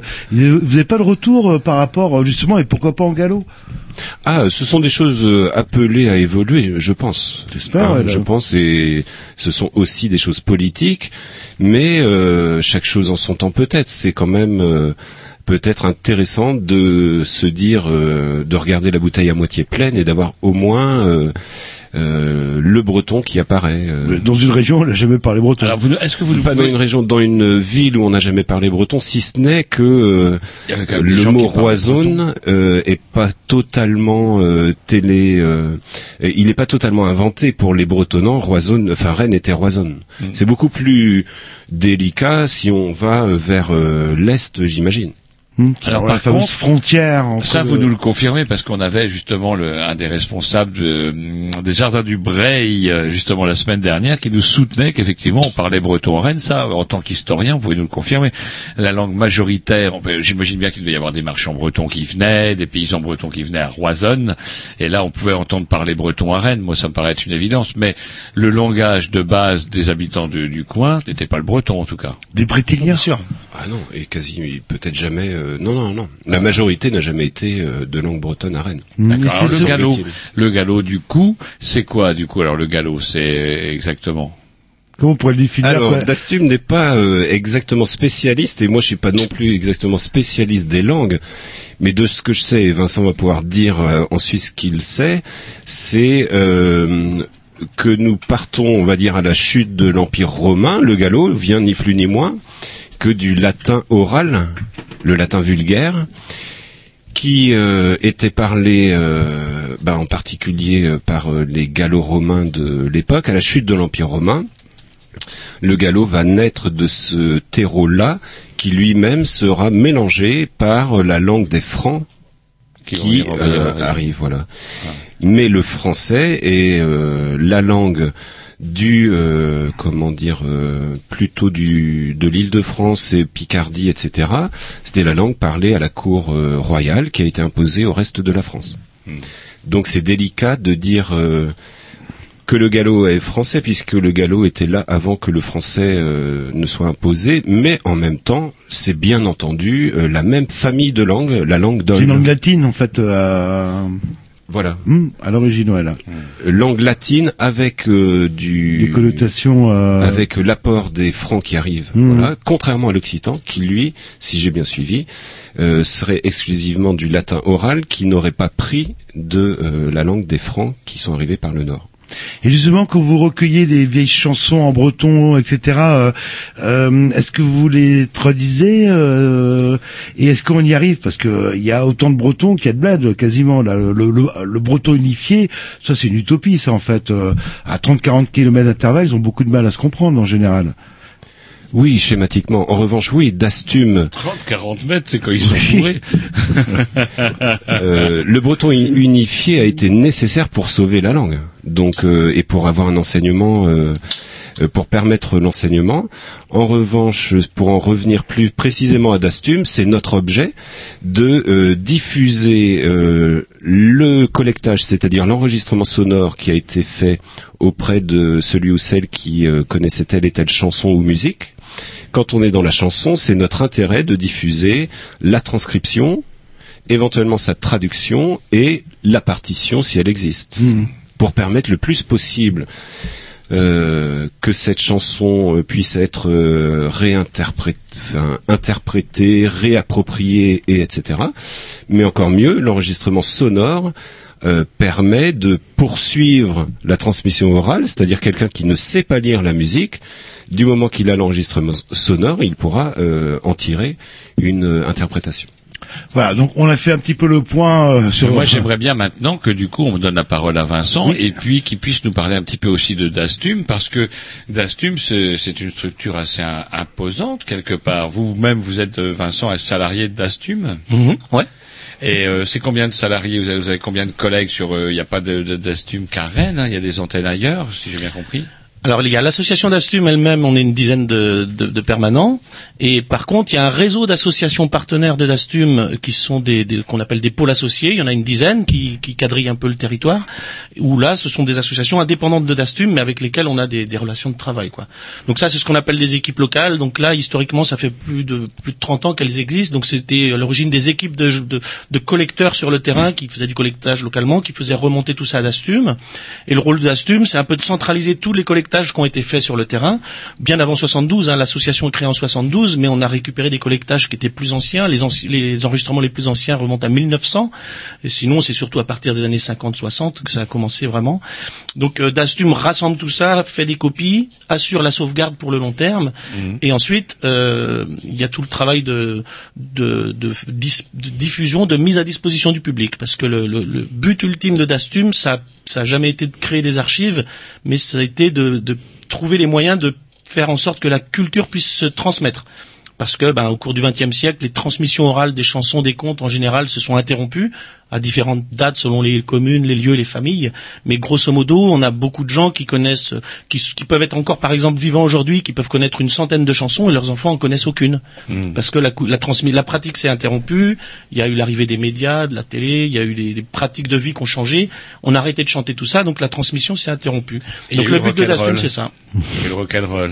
Alors, ce qui s'est interrompu, c'est les chansons qui se transmettaient uniquement oralement, de bouche à oreille, sans aucun support de fixation. D'accord. Et la particularité de ces répertoires-là, c'est que elles se transforment en permanence. Donc, euh, Oui, moi, si a- je vous chante une chanson comme ça, oralement, arabe, quoi, là, et que là. vous la rechantez à Mhm. Jean-Loup, c'est ça, ou euh, Oui, oui, et que Jean-Loup la rechante à Gaëtan, elle va se transformer, les paroles vont varier un petit peu, les, les mélodies vont petit à petit évoluer, et si on reproduit ça sur quatre ou cinq siècles, on se retrouve avec plein de versions différentes de chansons. C'est ça ce qui définit notre objet, c'est ce qui se transmet oralement sur du long terme, et exclusivement oralement. Et donc ça donne un- ce qu'on appelle un processus de folklorisation pour les grands mots, mais ce qui est très différent dans le monde d'aujourd'hui, c'est qu'on a aussi des musiques populaires, mais on a plus ce phénomène de transmission pure morale, parce que tout passe par le disque, et à un moment donné, n'importe qui entend la version première. Et donc les déformations ne peuvent pas être aussi importantes dans le long terme. Quoi. Du coup, si on doit résumer Dastum, c'est recueil et transmission. Recueil et transmission. Alors, transmission comment Par Internet Recueil, euh, sauvegarde et transmission. Est-ce que vous avez un peu un système comme euh, l'INA, par exemple euh, Exactement. On va sur votre site et j'ai un choix, une, une, une bibliothèque. euh, Donc il y, a, il y a une grosse base de données. Donc actuellement, on a environ 8000 heures de son qui sont accessibles par la base de données en ligne. Alors l'accès, il est différencié. Il y a un petit pourcentage de, de ces enregistrements-là qui sont en accès entièrement libre. Mais sinon, l'essentiel, les 90% ou les 95% sont accessibles par inscription parce qu'il y a, on est obligé de tenir compte de l'avis des collecteurs, des informateurs qui ont été enregistrés dans un cadre privé, qui sont pas forcément d'accord pour que ce soit mis en accès libre sur Internet. Donc, euh, par précaution, on a une petite inscription de 15 euros à l'année pour que les gens, comme, un abonnement, et là, les gens peuvent accéder à, à ces 8000 heures d'enregistrement. Ouais, c'est pas mal. Et en plus de ça, euh, en plus de l'accès libre ou de l'accès par inscription, il y a en plus les publications d'Astum. Et c'est aussi pour ça que vous êtes là ce soir, puisque vous allez nous présenter à la fois un ouvrage fort beau, je le vois à l'envers, mais comment dirais-je, il me tarde effectivement de, de le toucher, qui s'appelle Chansons et contes de Haute-Bretagne, une transmission orale au cœur de la bourgeoisie rennaise du 19e et 20e siècle, euh, réalisé par Angelina Duplessis, c'est ça? Et c'est un ouvrage qui euh, recueille effectivement tout un tas de, de, de, de chansons. Avec des partitions et des notes de musique. des Ah, Je vous vois en train de... Ah, Ouais, c'est un je vous vois un petit peu désorienté, il n'y a pas d'image, à part sur la Ah, il y a première pas page. beaucoup d'images. Là, À part sur la première page, autrement, il n'y a que des partoches. Un petit peu au début, dans l'intro. Il y a quelques images. Ah, vous allez rassurer Roger. Chanson de grand-mère. Alors justement, parlez-nous un petit peu de ce de cet ouvrage donc d'Angelina Duplessis, Chansons et contes de Haute-Bretagne. Alors c'est des publications à Dastum. En fait, le but c'est de faire connaître le patrimoine oral au grand public parce que nos archives sonores, nos 8000 heures d'archives sonores, c'est pas tout le monde qui, qui sait que ça Mhm. existe et qui vient plonger dedans. Et c'est un peu compliqué quand on arrive dans une grosse masse d'archives comme ça de s'y retrouver. Donc il- il faut faire des publications. Hein, depuis 40 ans, c'est le cas. Donc on a fait beaucoup de publications de disques, de cassettes. Et depuis quelques années, on publie des livres. Et les livres, c'est pour toucher peut-être un autre public, mais c'est aussi pour faire connaître des collectages qui ont été faits avant l'enregistrement sonore. Donc il y a eu des collectages de chansons et de contes qui ont commencé dès la moitié du 19e siècle. Un certain nombre d'entre eux ont été publiés déjà depuis longtemps et un certain nombre n'ont jamais été publiés, sont restés à l'état de manuscrits complètement euh, inconnus et ils peuvent euh, contenir des, des petits trésors parce que les collectages c'était 100 ans avant ceux qui ont été faits par l'enregistrement sonore. Donc il y a des choses qui ont eu le temps de disparaître, qui avaient été notées à l'époque. Donc ça c'est le cas. Le- donc cette collection de bouquins c'est ça, le patrimoine oral de Bretagne. Donc ça c'est le septième volume. Et donc ce, ce septième volume, ce qu'il a de très original, alors c'est du répertoire de chansons et de contes qui ont été recueillis à Rennes, dans la ville de Rennes. Et ce qui est très original, c'est que c'est du répertoire qui a été pratiqué au sein de la bourgeoisie. Alors que c'est très exceptionnel, parce que toutes les collectes qu'on a du 19e siècle jusqu'à aujourd'hui, c'est essentiellement à 99% des choses qui ont été recueillies auprès du peuple, on va dire, mais essentiellement en milieu rural. Et les collecteurs euh, de toutes les époques sont allés en priorité euh, faire de la collecte dans les campagnes parce que c'est là que c'était le mieux conservé, effectivement. Là, c'est un cas exceptionnel, un document sur lequel on est tombé par hasard, on, on peut réexpliquer comment, mais Ah bah ouais, qui ouais. contient des, des chansons et des contes qui ont été notés par une femme qui s'appelle donc Angelina Duplessis. Et elle explique dans les textes d'introduction que tout ce qu'elle a recueilli, c'était pratiqué par sa mère, sa grand-mère et son arrière-grand-mère, ce qui nous ramène euh, au début du 19e siècle. Et elle explique qu'elle a elle-même raconté ces contes-là et chanté ces chansons-là à sa fille. Et on a pu avoir la chance de rencontrer l'arrière-petite-fille d'Angelina Duplessis, qui vit toujours aujourd'hui, qui a plus de 80 ans, qui se souvient avoir entendu sa grand-mère chanter ces chansons et raconter ces, histoires-là, pour une petite partie en, tout cas. Ce qui fait qu'on a la preuve que ces, ces répertoires-là sont transmis sur au moins cette génération au sein de la bourgeoisie, parce que en remontant à l'arrière-grand-mère d'Angelina Duplessis, on a la confirmation que c'était bien toujours la bourgeoisie. Mmh, C'est la que- bourgeoisie depuis très longtemps. Et il savait écrire les notes peut-être, ça peut-être Bien sûr, alors. Angelina Duplessis, née en 1857, elle est morte en 1909. Évidemment, éducation bourgeoise, c'était la fille d'Ange Bossard, qui était un, un notable rennais, qui a fait fortune dans le négoce du bois, etc. Sur la Vilaine? Euh, ouais, elle avait, il avait une cale, la cale Bossard, qui s'appelait la cale Bossard, là. Mhm. Et donc, euh, il a fait fortune dans le bois, etc. Donc, c'était évidemment euh, normal à l'époque que les- la fille de la famille, elle prenait des cours de musique, de piano, etc. Donc, elle a été capable de noter les mélodies, ce qui est rare dans les collectages du 19e siècle. Souvent, on n'a que les paroles. Donc, elle, elle a noté toutes les mélodies. Alors, et en plus de ça, ce qui est original, ce que vous dites dans le quatrième de couverture, c'est qu'en plus de ça, ce que l'on croyait être une culture strictement populaire, cet ouvrage-là met en avant le fait que même chez les riches, même chez la haute, on chantait les mêmes chansons du coup. Voilà, alors c'est ça qui est vraiment intéressant, qui fait une ouverture un petit peu, qui mériterait des recherches plus approfondies. Mais c'est vrai qu'on a tous, les gens qui s'in- qui s'intéressent aux musiques traditionnelles, on a tous le préjugé que c'est la culture du peuple et qui s'oppose à la culture des, des- des classes sociales plus élevées, des lettrés, qui ont Mm. peut-être plus une culture de- d'opéra, etc. Alors ça reste quand même vrai sans doute dans les grandes lignes, mais ça dépend à quelle époque on se place. Et là, ça, c'est la preuve qu'il y a, que c'est pas aussi simple que ça. Et on savait par les recherches euh, sur la danse, notamment les, les recherches de Jean-Michel Guilcher, que pour la danse, beaucoup de danses considérées comme des danses de tradition populaire étaient en réalité dansées à la cour euh, quelques siècles plus tôt et que euh, Elles ont été réinterprétées. euh, ben, voilà, il y avait des, des, des- ça circulait dans les deux sens peut-être, mais Mhm. c'était beaucoup moins séparé qu'on ne le croit. Et là, c'est un document qui, qui, qui permet de, de, de, de montrer ou de supposer, en tout cas, que pour la chanson et pour le conte, c'était la même chose, qu'il y avait certainement des, des, des passages entre les deux et que la, la, la séparation su- supposée entre les deux cultures, elle n'est pas si évidente que ça. Après, ça ne veut pas dire que toutes les familles de la bourgeoisie de cette époque-là étaient comme celle-ci. Mais en tout cas, au moins dans un exemple très clair et très net de, de familles très bourgeoises, on est sûr qu'ils pratiquaient ce répertoire-là. Alors ils avaient peut-être d'autres éléments de culture aussi à côté, bien sûr. hein, Mais... Et les facsimilés qu'on trouve à l'intérieur, c'est la reproduction de l'ouvrage que l'on voit à la fin, Conte de grand-mère, c'est ça? Alors pour être non, pas tout à fait. Donc il y a deux, deux documents qui sont à l'origine du bouquin. Il y a un petit livre de contes qui contient 20 contes. Ce petit livre-là, il a été fait à une centaine d'exemplaires après la mort d'Angelina Duplessis en fait, parce qu'elle avait commencé à vouloir Ah. publier ces contes-là dans une revue d'érudits qui s'appelle la revue de Bretagne et de Vendée. Euh, donc c'était les revues de, de, de- de savants un petit peu du 19e siècle où ils publiaient régulièrement leur collectage. Et donc ce petit bouquin-là, il a été publié à une centaine d'exemplaires parce qu'elle est morte avant d'avoir pu tout publier. Et donc son mari a rassemblé ses notes. Il a fait ce petit bouquin à destination des amis, de la famille, et tout ça. Et il y a eu un hasard qui a fait qu'on a pu tomber sur un autre document qui est un cahier de chansons manuscrit qui était très très bien écrit avec les partitions très propres, qui était visiblement préparé pour être édité, mais qui n'a pas pu être édité. Donc tout ça s'était fait. Le, le livre a été publié sous un pseudonyme, Ader Wazoun. Ah, pourquoi un pseudo d'ailleurs? C'est marrant. Est-ce Alors, avait ça, c'est- honte de cette Alors, culture-là? c'est intéressant, mais je- probablement qu'à l'époque, au dix- fin 19e siècle, début 20e siècle, c'était peut-être pas facile pour une femme de se mettre en avant, de faire des publications comme ça. Il y a peut-être quelque chose comme ça. En tout cas, on a un autre exemple euh, de, de, de femme qui a fait des collectes de contes au 19e siècle et qui a publié sous un pseudonyme aussi. C'est euh, Elvire de Cerny, des collectages de la région de Dinan. Donc euh, voilà, peut-être que peut-être que C'est peut-être plus lié au statut de la femme. Oui, ou, pas- ou ça faisait bouseux peut-être, euh, Peut-être, c'est ça, euh, si on est de la haute. Voilà. Et vous êtes pas venu, vous êtes venu avec un livre et aussi avec des, du son, si j'ai bien compris. euh. Alors son qu'on va écouter tout de suite, est-ce que vous pouvez nous le présenter quand même en quelques mots pour Ouais. euh, comment nos auditeurs soient prévenus Je sais pas, Gaëtan, Vincent.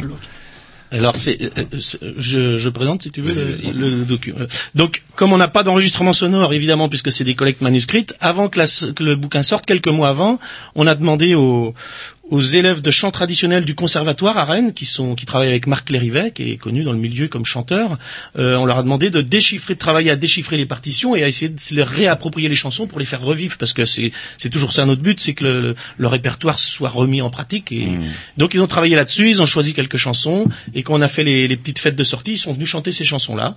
Donc voilà, ça a donné, euh, on- on- ça a permis d'enregistrer ça. Donc là, on, on va pouvoir écouter euh, un des enregistrements d'une jeune chanteuse qui s'appelle Maëlène Lebrun et qui va chanter la chanson du petit cheval jaune.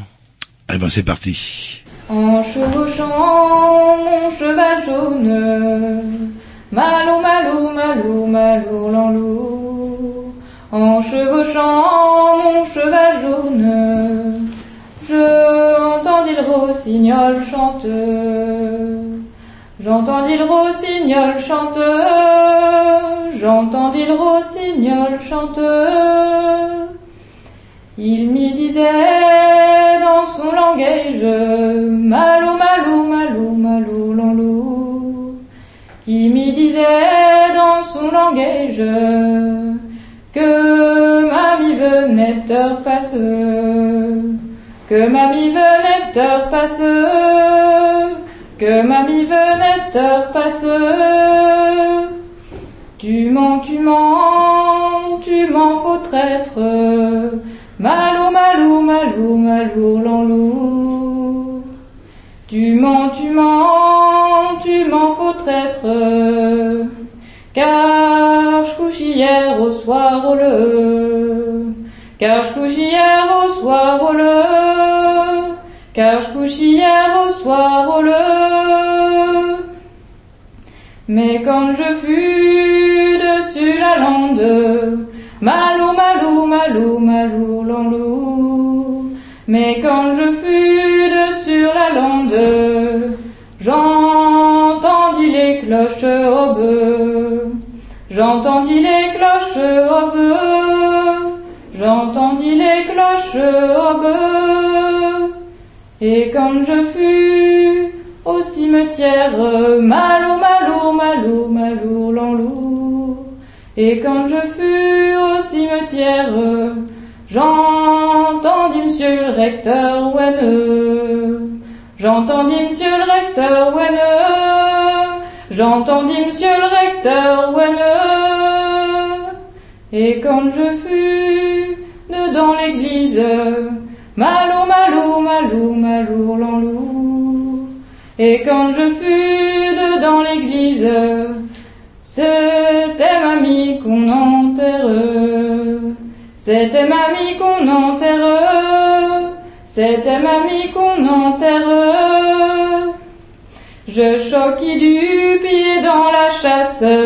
Malou, malou, malou, malou, lanlou. Je choquis du pied dans la chasse. Êtes-vous morte, mamie, ou vous dormez? Vous morte, mamie, ou vous dormez?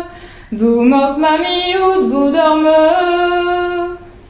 Laisse que je dorme ou que je sommeille? Malou, malou, malou, malou, l'enlour Que je sais morte ou ben en vie? Ça ne doit point vous inquiéter Ça ne doit point vous inquiéter. Ça ne doit point vous inquiéter Est-ce que vous avez des morceaux plus gays Parce que là, j'ai entendu parler d'enterrement. Bah, c'est des comp- ce qu'on appelle des complaintes. Ouais, euh. c'est une complainte. Bah C'est ouais. Guerz.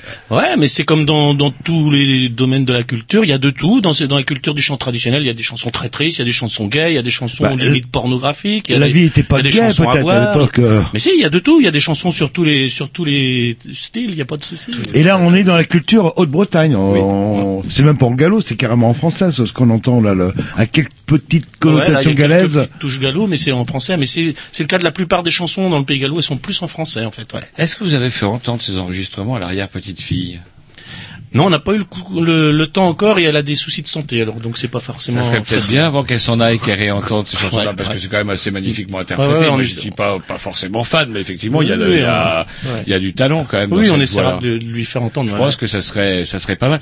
Qui s'intéresse du coup? Alors qui, euh, par exemple, pour ce type d'ouvrage, patrimoine oral de Bretagne, qui sont les personnes qui sont intéressées? Est-ce que c'est par exemple des artistes bretons euh, ou de la région qui piochent un, Un petit peu dans le- dans aux sources, euh. euh, voilà, et ça leur donne des idées pour euh, comment adapter, transmettre également.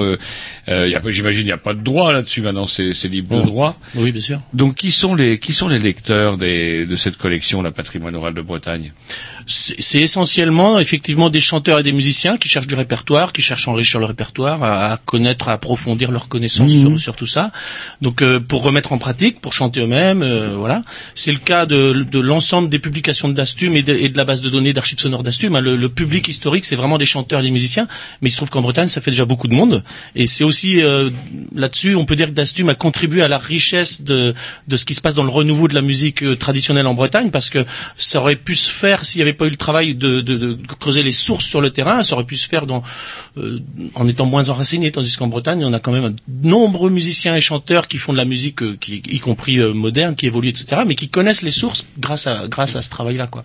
Après, sur des ouvrages comme ça, il y a aussi, je pense, un public de, de, de curieux et de passionnés d'histoire locale, par exemple. Là, c'est Mhm. concentré sur Rennes, la petite histoire de la collecte dans le milieu de la bourgeoisie, etc. Ça peut intéresser des gens sur, euh, qui sont curieux de l'histoire de leur ville, par exemple.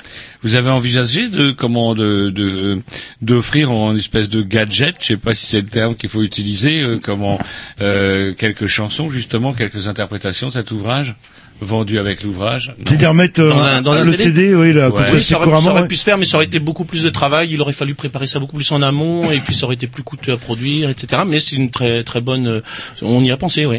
Alors c'est c'est c'est comment c'est imprimé par les distribué par les presses universitaires de Bretagne. Ouais. On De Rennes. trouve où De- de Rennes, presse de Rennes, universitaire pardon, de presse Rennes. universitaire de Rennes, pardon. À Villejean, ça c'est une c'est ça. hein. Et comment dirais-je, on le trouve où cet ouvrage est distribué partout dans les librairies? Oui, justement, du fait que euh, les presses universitaires sont co-éditeurs, il est présent dans tout le grand ouest de la France. Donc, euh, si on a le droit de dire les enseignes à Rennes, c'est le. Fayère, etc., les librairies de Rennes, mais de partout en Bretagne, et puis Normandie, etc., y, y compris, et bien plus encore. Et les presses universitaires de Rennes sont un des incontournables euh, éditeurs aujourd'hui, euh, en tout cas de province, c'est le premier. Parce que ça a quand même un C'est vraiment hein. le très grand ouest, hein, de la Loire jusqu'à la Seine, je crois. Oui, c'est un bel ouvrage. euh, C'est un bel ouvrage. Vous avez un contrat de partenariat. Comment ça, comment vous débrouillez? Ah, C'est-à-dire qu'il faut euh, bien que vous retrouvez vos billes parce que vous employez du monde pour réaliser cet ouvrage, etc. Ah oui, tout à fait. Il C'est-à-dire pas vendu cher. hein. Quand je vois effectivement la somme dont il s'agit et qu'il n'est vendu que, je vais pas vous donner le code ISBN puisque j'ai le prix 18 euros. C'est pas, c'est pas cher. Non, mais justement, comme Vincent le disait, c'est le septième ouvrage de cette euh, collection et depuis le début, c'est euh, une entente d'égal à égal avec les presses universitaires de Rennes et Dastum s'y retrouve totalement. C'est, euh, nous sommes très fiers de ce travail avec Pierre Corbel en particulier, qui dirige les presses universitaires de Rennes. Pour répondre à la question d'avant, parmi les sept ouvrages déjà publiés, certains ont déjà des Mêlés à l'ouvrage. Mais on peut aussi tout simplement comprendre qu'en observant ben, les chansons de l'ouvrage, grâce au titre ou euh, par d'autres entrées, il suffit d'aller sur le site internet de Dastum et sa base de données pour trouver des enregistrements. Ce sera peut-être pas exactement euh, ce que disait Vincent, le même texte, la même mélodie, mais on va retrouver des comparaisons d'enregistrements qui auront été faits, euh, ça se trouve il y a 20 ans, 30 ans, par quelqu'un d'autre dans un autre coin de la Haute-Bretagne. Et un système de, comment on dit, euh, QR code, clac, qui vous permet justement de télécharger. Ça, on euh, l'a fait sur un des ouvrages euh, Gisèle Gallet qui paraissait Ah, l'année bah, ouais. dernière. Voilà. Ah bah très bien, euh, comme quoi vous Mais êtes vraiment euh, à la pointe de la technologie. Oui, voilà. Gisèle Gallet, c'est un ouvrage d'une personne vivante qui, euh, dont on imprimait le répertoire. Tandis qu'Angéline a Duplessis, ça fait un siècle euh, et plus qu'elle est décédée, quoi. Ouais. On s'écoute un petit morceau parce que je vous ai un petit peu titillé, mais il y a aussi du plus gai. Donc toujours euh, une chanson extraite du même ouvrage. hein. Euh, On rappelle le titre de l'ouvrage Chansons et contes de Haute-Bretagne, une transmission orale au cœur de la bourgeoisie rennaise au 19e et 20e siècle avec un morceau gay. C'est Et- parti. Alors, pour le Oui. présenter peut-être dans Oui, les dans les chansons plus gaies en Haute-Bretagne, il y a un, un- un thème qui est très très répandu et que les gens aiment bien, c'est les chansons de menterie. Donc c'est des chansons qui racontent des choses complètement impossibles, alors où on invente les trucs les plus farfelus possibles. Donc là voilà, c'est j'ai vu j'ai vu David Postel qui chante ça. Mm. Et Roger est très bon là-dedans. euh. Dans la menterie. J'ai vu, j'ai vu, compère Catégorie. J'ai vu un cheval qui allait au bal, l'épée au côté, vous mentez. J'ai vu, j'ai vu, compère Catégorie. J'ai vu une anguille qui peignait sa fille dans l'eau du clocher, compère vous mentez. J'ai vu, j'ai vu, compère Catégorie. J'ai vu un crapaud qui faisait le beau dans un creux de fossé, compère vous. J'ai vu, j'ai vu, compère Caliguli. J'ai vu un corbeau qui disait sa faute pour faucher son pré, compère vous mentez. J'ai vu, j'ai vu, compère Caliguli. J'ai vu une brebis qui cuisait du riz dans un champ de navet, compère vous mentez. J'ai vu, j'ai vu, compère Caliguli. J'ai vu un gros rat qui battait notre chat dans l'eau du grenier. Compère, vous mentez. J'ai vu, j'ai vu. Compère Caliguli. Faisait son nid dans un vieux soulier. Compère, vous mentez. J'ai vu, j'ai vu. Compère Caliguli. J'ai vu une bécasse qui brisait la glace avec son bec d'acier. Compère, vous mentez. Ouais, donc en fait, euh, c'est un concours de menterie. C'est le plus gros menteur euh. Exactement, euh, c'est c'est carrément un, un art en Haute-Bretagne le concours de menterie. Ah, ah. Et c'est vrai que euh, c'est plus gai et j'ai cru même entendre des bruits de bouteilles en début de morceau. Je me suis trompé Ouais ouais, ça se passait dans un bar. Ah, ah, ah. On va passer, parce que l'heure tourne, dirait Jean-Louis, il est déjà 21h50. Si on est mercredi. Si on est mercredi, bien plus tard si on est dimanche. Grands interprètes de Bretagne, de Bretagne, pardon, volume 7, Clémentine Join, c'est également le cadeau de Noël que vous proposez à nos auditeurs, chanteuse du pays de Redon. Tradition chantée, sonnée et comptée, euh, après c'est marqué en breton, et après c'est fini. Ah, il y a, vous serez content Jean-Loup, parce que c'est marqué en breton et en gallo. Ah oui. Ah, c'est bien ça. Ah. On connaît. euh, Tradition, alors vous pouvez nous le dire Vincent, chanter, sonneil et C'est compter. très proche du français. hein. Tradition, chanteil, sonneil et conteil. non, C'est c'est très proche. Voilà. Alors Clémentine Join, est-ce que vous pouvez nous la présenter? Et puis nous, vous nous aimeriez bien que vous nous présentiez aussi cette collection, la Grands Interprètes de Bretagne. Ouais, alors la collection Grands Interprètes de Bretagne, là, ça revient plus au, au cœur du travail de Dastum, c'est-à-dire les enregistrements sonores, puisque les, les, les publications de- d'inédits du 19e siècle, il y en a quand même moins. Donc parmi les 8000 1000 heures d'enregistrement sonore, euh, une des façons de faire connaître au grand public et, d'apprécier ce qu'il y a dans ces archives-là, c'est de publier donc des disques, et cette collection-là, c'est de faire un disque entièrement consacré à une personne, parce que il y a eu d'autres collections, il y a encore d'autres collections qui sont plus par terroir ou par euh, thématique. Donc là, c'est une collection par personne, donc on, on choisit des personnages qui ont à la fois un grand répertoire, à la fois un grand style, et consacrer un disque entier à une personne, ça permet de rentrer dans son univers, d'entendre différents types de chansons chantées par la même personne, etc. C'est très intéressant. Et on a lancé cette collection-là il y a quelques années, ça marche très bien parce que c'est c'est un concept qui plaît bien aux gens. Il y a un gros livret, toujours d'une centaine de pages, dans lequel on a toute la place pour raconter l'histoire de la personne, le contexte dans lequel elle a vécu, Plein de photos. dans quel contexte elle a appris ça, est-ce qu'elle a appris les chansons de ses parents, de ses voisins, quel métier elle a fait, etc. Donc on rentre vraiment dans son univers. Et puis on a systématiquement les transcriptions de toutes les chansons, de les commentaires assez détaillés sur les chansons, d'où elles viennent, est-ce qu'on, est-ce qu'elle est rare, est-ce qu'elle est courante, est-ce qu'on connaît d'autres versions, etc., etc.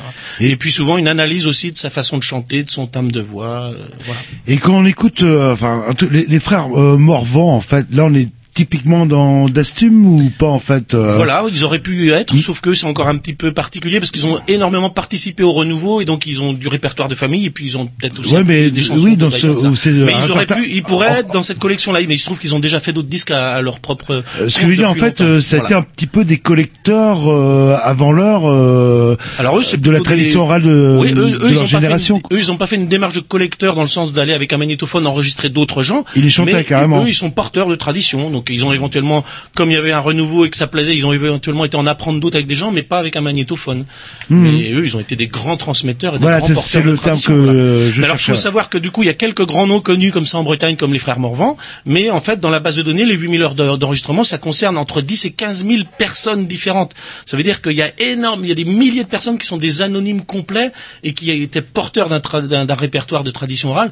Et parmi eux, pas tous, mais parmi eux, il y en a un certain nombre qui sont aussi des très grands interprètes, des, des- des très beaux styles de voix, des très beaux, Des, des très timbres de Jean, voix, etc. par exemple. euh, Ah non, Denis Prigent, c'est un jeune. Ouais, Là, je parle le- des anciens qui ont appris vraiment immergés dans la tradition et qui ont jamais réappris. euh, Peut-être même un jour Voilà. votre arrière-grand-mère, si vous pensez enfin de Ah l'enregistrement de votre j'ai la carte de visite, alors là, je peux vous dire que la- la Il- sapelle de leur Sanguinolé, tourne, ça va y aller. Leur tourne, j'aimerais bien quand même qu'on parle de Clémentine Join parce que euh, il faut qu'on parle d'elle et qu'on écoute un morceau quand même. Donc Clémentine Join, donc le dernier volume de, de cette collection-là, c'est une chanteuse qui est née à Six-sur-Af dans le pays de Redon, dans le nord du pays de Redon, qui a 89 ans aujourd'hui, qui se porte comme un cham, qui chante toujours et qui vit à Avessac depuis son mariage. Donc elle a appris toutes ses chansons quand elle était jeune à Six-sur-Af. C'est un coin où il y a eu beaucoup de collectage de faits, notamment par le fameux Albert Poulain, dont vous avez peut-être entendu parler, qui est un des précurseurs, un des premiers à avoir fait des collectages en- dans le pays gallo avec des magnétophones. Elle a été enregistrée beaucoup plus tard. Elle a commencé à être enregistrée en 1990 par Mathieu Hamon, qui est un, un jeune chanteur, de, enfin de la nouvelle génération, qui est assez connu dans le milieu du chant Qu'on voit en traditionnel. photo là-dedans. Voilà. Donc lui, il avait 18 ans. Il a, à 18 ans, il a eu la démarche d'aller faire du collectage comme d'autres avant lui. Et à 18 ans, il est tombé sur cette chanteuse Clémentine Join. Il a été émerveillé. Elle a chanté 25 chansons la première après-midi, et puis elle en a chanté plein d'autres après. Il y a eu d'autres collecteurs à aller la voir. Et pourquoi vous avez choisi de la publier alors Clémentine? Alors elle fait partie des gens qui ont un beau répertoire, un beau style, et qui en plus depuis 1990 jusqu'à aujourd'hui a participé énormément à tous les événements qu'on organise pour transmettre. Donc c'est une grande transmetteuse. Elle est venue dans nombreuses veillées, dans les concours de chant comme la Bogue d'Or, qui sont des, événements de rencontres entre les générations.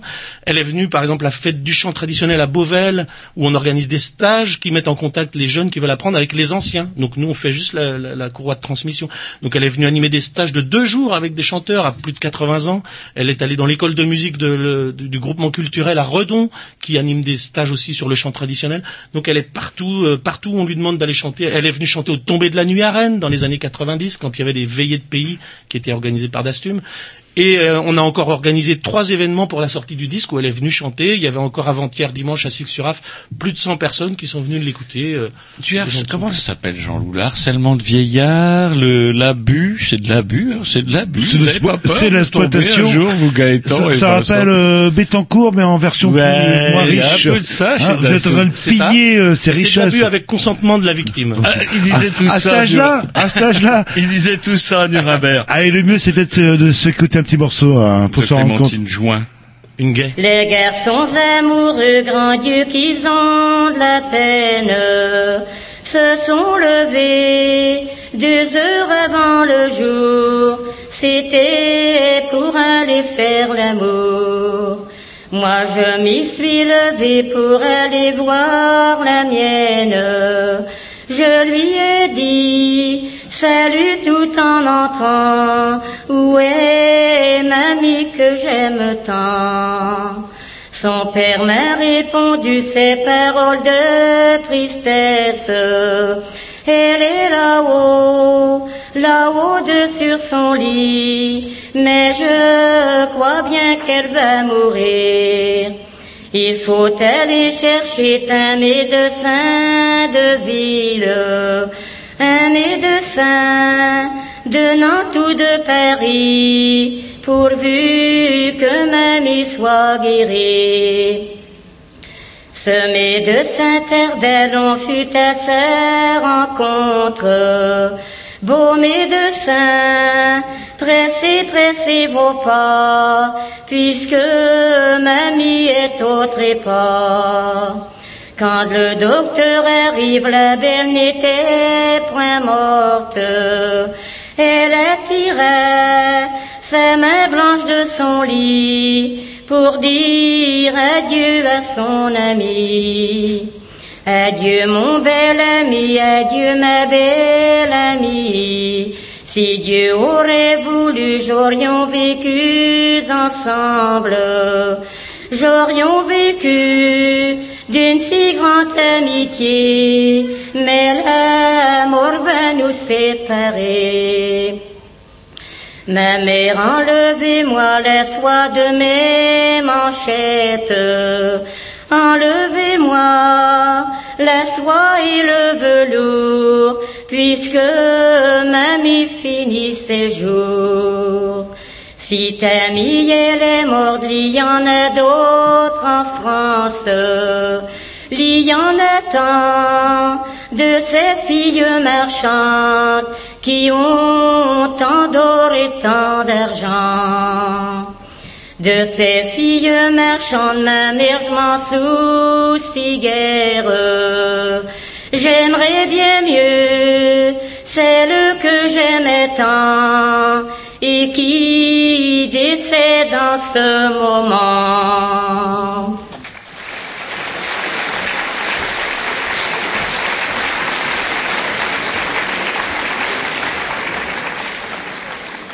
Clémentine Join en compagnie de, Val, euh, de, De Vincent. Vincent. pardon, et de Gaëtan leur tourne. Mon bon Jean-Loup, je rappelle que ces deux œuvres-là euh, ne dépareraient pas votre sapin de Noël. Ils sont déjà en vente. Exactement, euh, ouais, ouais, dans la librairie disquaire et sur le site de dastum.bzh. Ah, bah oui, D-A-S-T-U-M.bzh. Ah, Et BZH, oui, c'est nouveau ça en fait. Vous avez pris l'option, bah oui, tant Ah qu'à oui, faire, ah oui. euh, autant euh, noter tout ça. On devrait faire un grignou.bzh. euh, Je pense que ça peut être. euh, Ils vont pas vouloir de nous. On écoute un, bah non, on écoute même pas un petit disque. Il est plus que temps de. euh, moi, je, je- je ne souhaite même plus de bonne année. Vous avez vu comment l'année dernière a commencé? Vous avez vu comment elle a fini? Moi, non. Je vous souhaite une année. Non mais deux- 2000 2015, ah, 2016. On peut pas- ouais, C'est ouais, cool. non, bah. Ouais, en, en janvier, il va faire 26 degrés, c'est génial. Bah, écoutez, bah moi, je vous souhaite une année. Et vous, Jean-Loup Euh, bah une bonne. Pas hein. Non, enfin. On remercie euh, Vincent et Gaëtan. Vous retrouverez tous les liens euh, internet sur le fameux blog des Grignoux, sans X, sans S. Et les Grignoux, vous savez euh, d'où ça vient en fait. Ah ben, les dégrignoux qui sont pas contents, grognons, les grognons. Ouais, ou les Ceux- Voilà, et c'est un mot breton en fait. Euh, euh, selon le contexte, c'est les Plus gallo, non Plus gallo que breton. breton. Je Ah peux vous assurer, c'est breton. Ah ouais. oui, c'est du gallo aussi alors. Et euh, c'est vrai que c'est une, euh, une, une expression qu'on utilisait avec Roger dans le temps sans savoir que c'était du breton. euh. et selon le contexte, ça veut dire soit pleurnichard ou soit râleur. Mais ici, c'est plutôt râleur. euh. Quoique ça pigne des fois. Allez, Salut. à l'année prochaine, si Ouais, Dieu veut. en 2016. À bientôt. Au revoir.